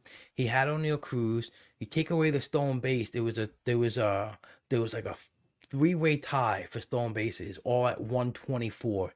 Right, I still remember the fucking number. Uh, and and you take it away, and, and and and he lost a point and a half, and I would have gotten second place. You know, and I was like, motherfucker, this is so mad. and I actually DM'd him on Twitter and it's like, oh man, he goes, that's terrible. You know, he's like, I feel so horrible. I thought, no, it's not your fault. And at first I was heated. I'm like, why do they have to pay us so quickly? you know, it's just what it's just it, it you know, it is what it is. It's, that's why the scoring change. Now, whenever there's a scoring change, I lose my mind. I'm like, I don't want to hear about no scoring changes. and, like, and that, that's that's also a lesson when you're setting your lineups and you're doing your FAAB in April and May every single stat counts. Amen. 100%. Is there anything different when you're playing in those standalones that don't have overalls? Like, do do do you have any different approach? I know a lot of people, you know, do like a semi punt or like a punt on a category, but do you change anything in your drafts? No, um, other than in season, I'm more willing to punt a category earlier um, in the in the the standalone satellite supers um, obviously, I'm just solely trying to win that league.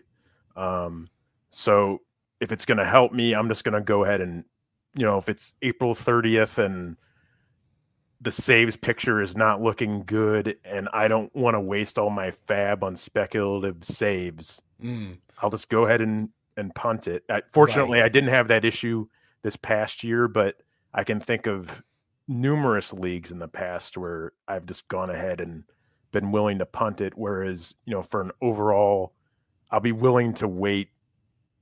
You know, I'm not going to wait forever, but I'll probably wait another month before I would punt something um, in a in a main event. Yeah, that makes sense. Just like really understanding your team and what's available on the on the waiver wire. Like last year, because there was so little turnover in in relief pitching, you know, some of the some of my teams are like, all right, well, I can't keep waiting for the and and speculating every freaking week on the on the Jason Foleys of the world, waiting for a couple extra saves. You know, that at some point you just gotta like ch- change it up and just shift your gear to to something else. And that's what's really important about paying attention to your team in general. Um, how do you handle like transitioning from twelve team leagues to fifteen team leagues? I know like a lot of people will like ask me like you know how do the player ranks change and like what you know like what changes in my approach? What do you find like the, the biggest hurdle in, in, in playing in those two different size leagues? So i'm not a big 12 team guy. The reason that i'm not is i like to be patient with players and if you're patient in a 12 if you're patient with a guy and he never picks it up yep. you're done. Done. And it's just it's just so taxing for me to have that mindset as well. It just absolutely kills me. But in general, I'll I'm willing to take more risk. Like I I think my old, only Jordan Walker drafting share last year was in an online championship in a 12 where in a 15 you know, I, he was not worth the risk for me. There's a lot of guys like that, guys that are maybe more injury prone that I try to stay away from in a 15. That in a 12, whatever. I mean, the free the the waiver wire is loaded with guys all year long that you can find in a 12 that will not will either not be available in a 15 or it'll be so freaking expensive that you yeah. know you're you're probably not going to get him unless that's really the guy you're playing around getting for the whole year and spending 200 to 300 or even more than that. So yeah, just mainly the risk tolerance when it comes to the draft. I I totally uh are in sync with you there. Um the first year I played the online championships, um you know, nah, I like this guy, you know, I'm gonna give him some time. And I'm just like looking around, I'm like, man, I think I just gotta I didn't churn the spots quick enough, you know, and I got toasted. Not toasted like uh, I still was in the top four, but I knew I could have maximized so much, and I just have trouble moving on from some players that I just really like. And two years ago, I did a good job. I learned my lesson. I I just churned the hell out of my team. And last year, I I, I just I don't know. I held on to my players again at some points where I shouldn't have. Um, and I don't know. I I enjoy the the digging for the 15 team leagues. You know, I really enjoy the player pool in that range. I think I think um I think I, I don't know. I just get more joy, and I think like there's more um, angles to really best other players if you feel comfortable in there. When you know you can, everyone has a chance of getting a guy who's going to play, you know, seven games that week, and it's just a lot more. Uh, I think luck plays into it, you know, of, of just landing into a guy um, on the waiver wire. It, yeah, I I don't have as much fun but um, I I definitely agree though. Taking more risk in drafts and also um, I'll probably even take catchers a lot higher than I'll even not not a lot higher, but I'm saying I'll I'll make sure um, like I want two stud catchers because I know um, people say well the replacement value is higher, but then it also just brings you closer to everyone else. So you need to have that separation. You know, I want the separation of two really good catchers in in uh, 12 team leagues. Um, auction leagues. Um, why do you feel like the auctions are just not as popular as snake drafts? I feel like they're so much fun and so much easier to like good to draft and doesn't really get a lot of steam. I think across the industry. I think there's there's a few reasons. Um, I think in terms of online, online does not nearly produce.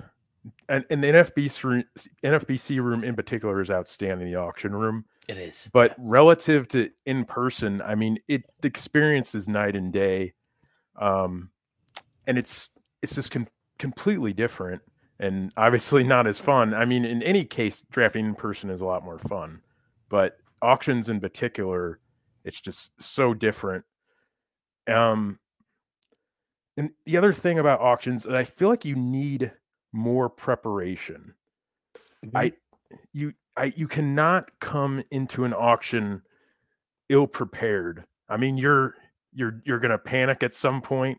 Yep. You're gonna mess up. I mean, even when you are prepared, I think we've all had auctions where we've just totally blown it. Yeah. I mean, it'll event eventually happens. Mm-hmm. So and and you know it when you're done with the team.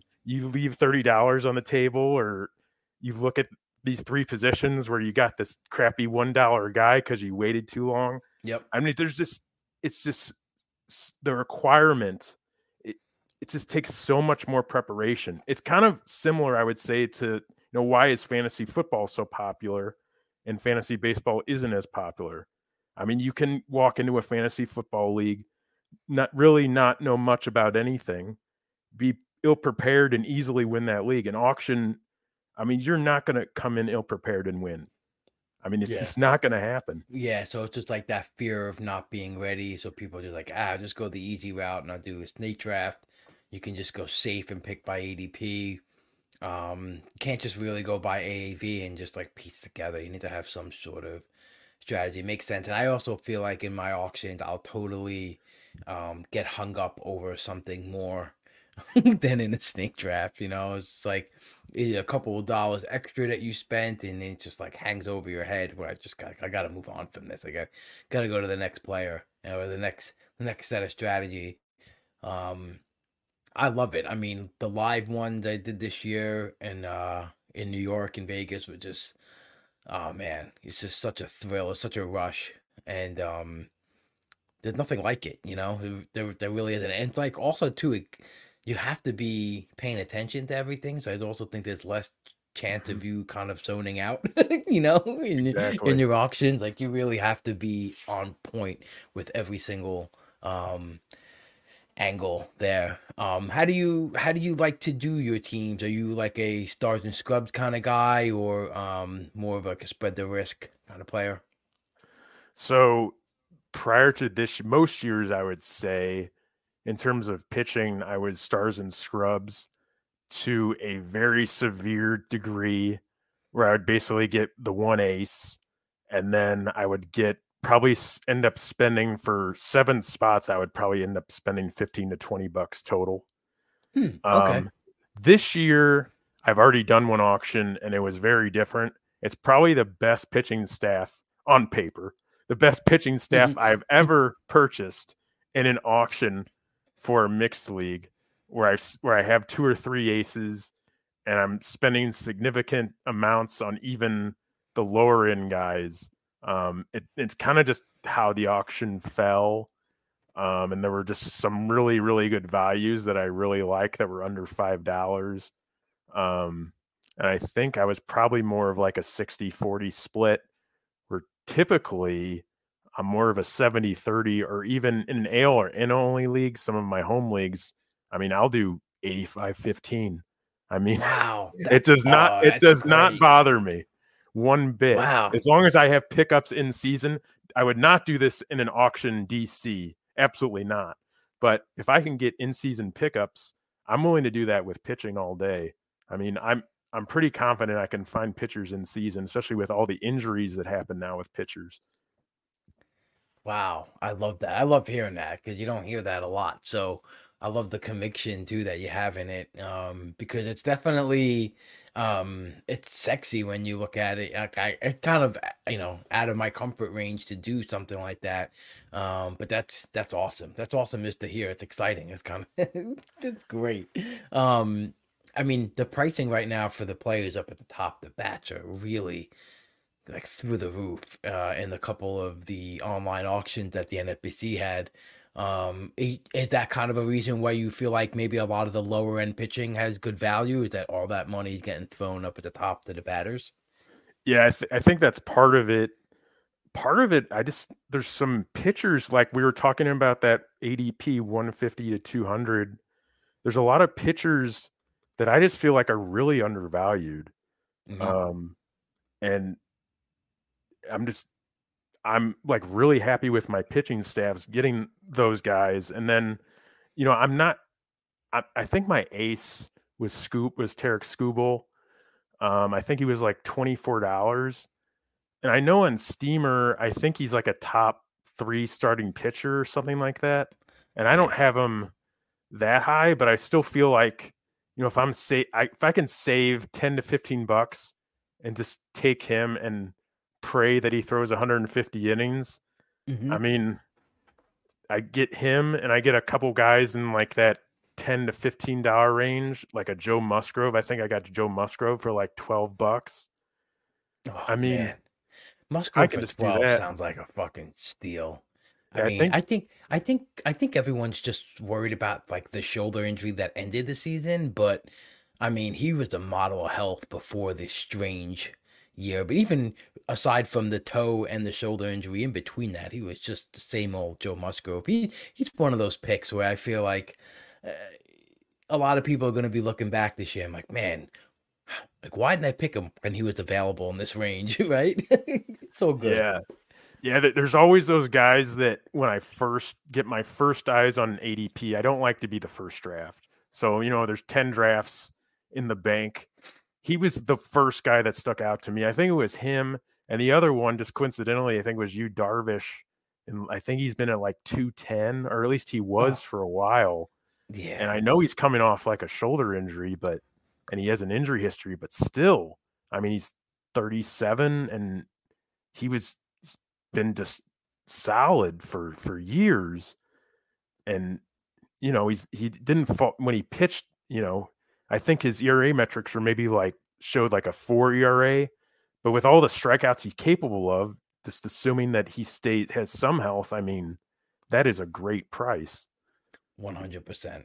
Yeah, it's um, uh, it, that's another guy too. It's just I know just people are just nervous about how you know pitchers end their seasons, and it'll probably most notably rise. You know, if he gets to spring training and he's just looking like Yu Darvish for sure. But yeah, looking through these AAV prices, there's definitely um, there's definitely that range, like you said, like kind of mimics D one fifty to two, even even a little higher. You know, like even a lot of the uh uh, as high as 120 ish, like uh, or even high like Justin Steele, you know, range 13 bucks.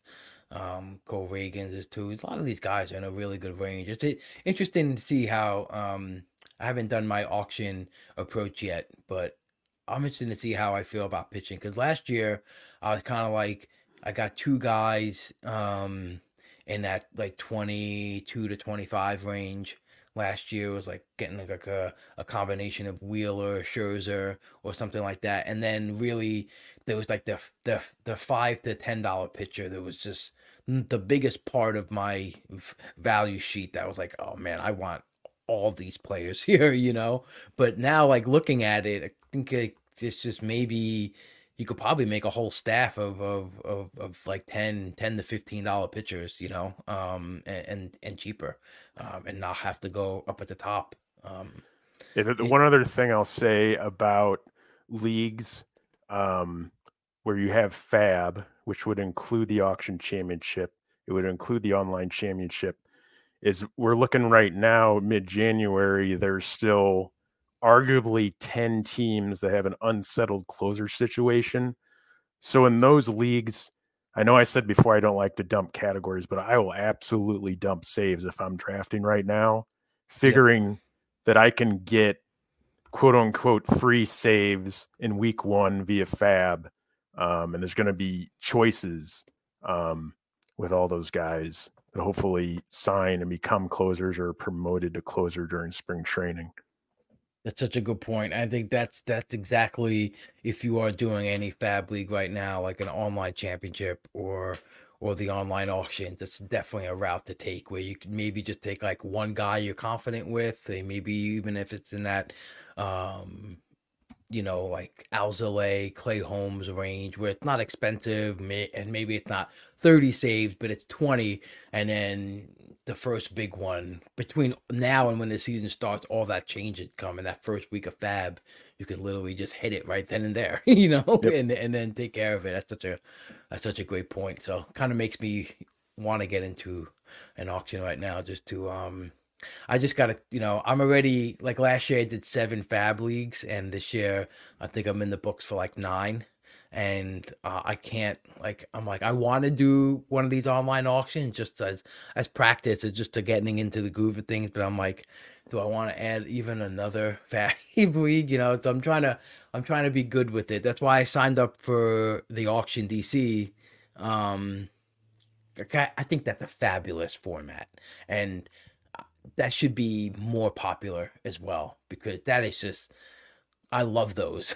I love those so much, you know. And there's a, a whole different strategy in that because um like the top 30 catchers are not ever done by that, you know, by the first 23 rounds, right? And in those auctions they they have to go, you know, by that time. So when you get into the reserve, Snake, it's just a different player pool to start with, you know? That's what I've noticed with those. And and plus, you know, it's it's you can literally get three first round picks on your team in that DC. There's something about that in a DC that it's just like you look at your roster for the rest of the year, assuming those three guys pan out, and it's like, oh my gosh, I love looking at this team. yeah, without a doubt, man.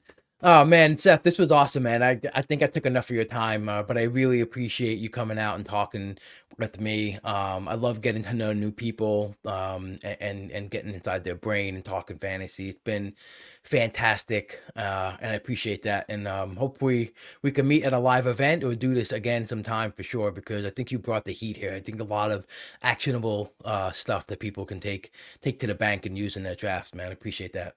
Well, thank you, Rob, for having me on. I really appreciate it. A lot of fun. 100%. And you can find Seth on Twitter at SethRoto. His website, like he mentioned before, sethroto.com. And um, thank you for everyone for tuning in to another episode of the Pull Hitter Podcast. And don't be a bag of shit.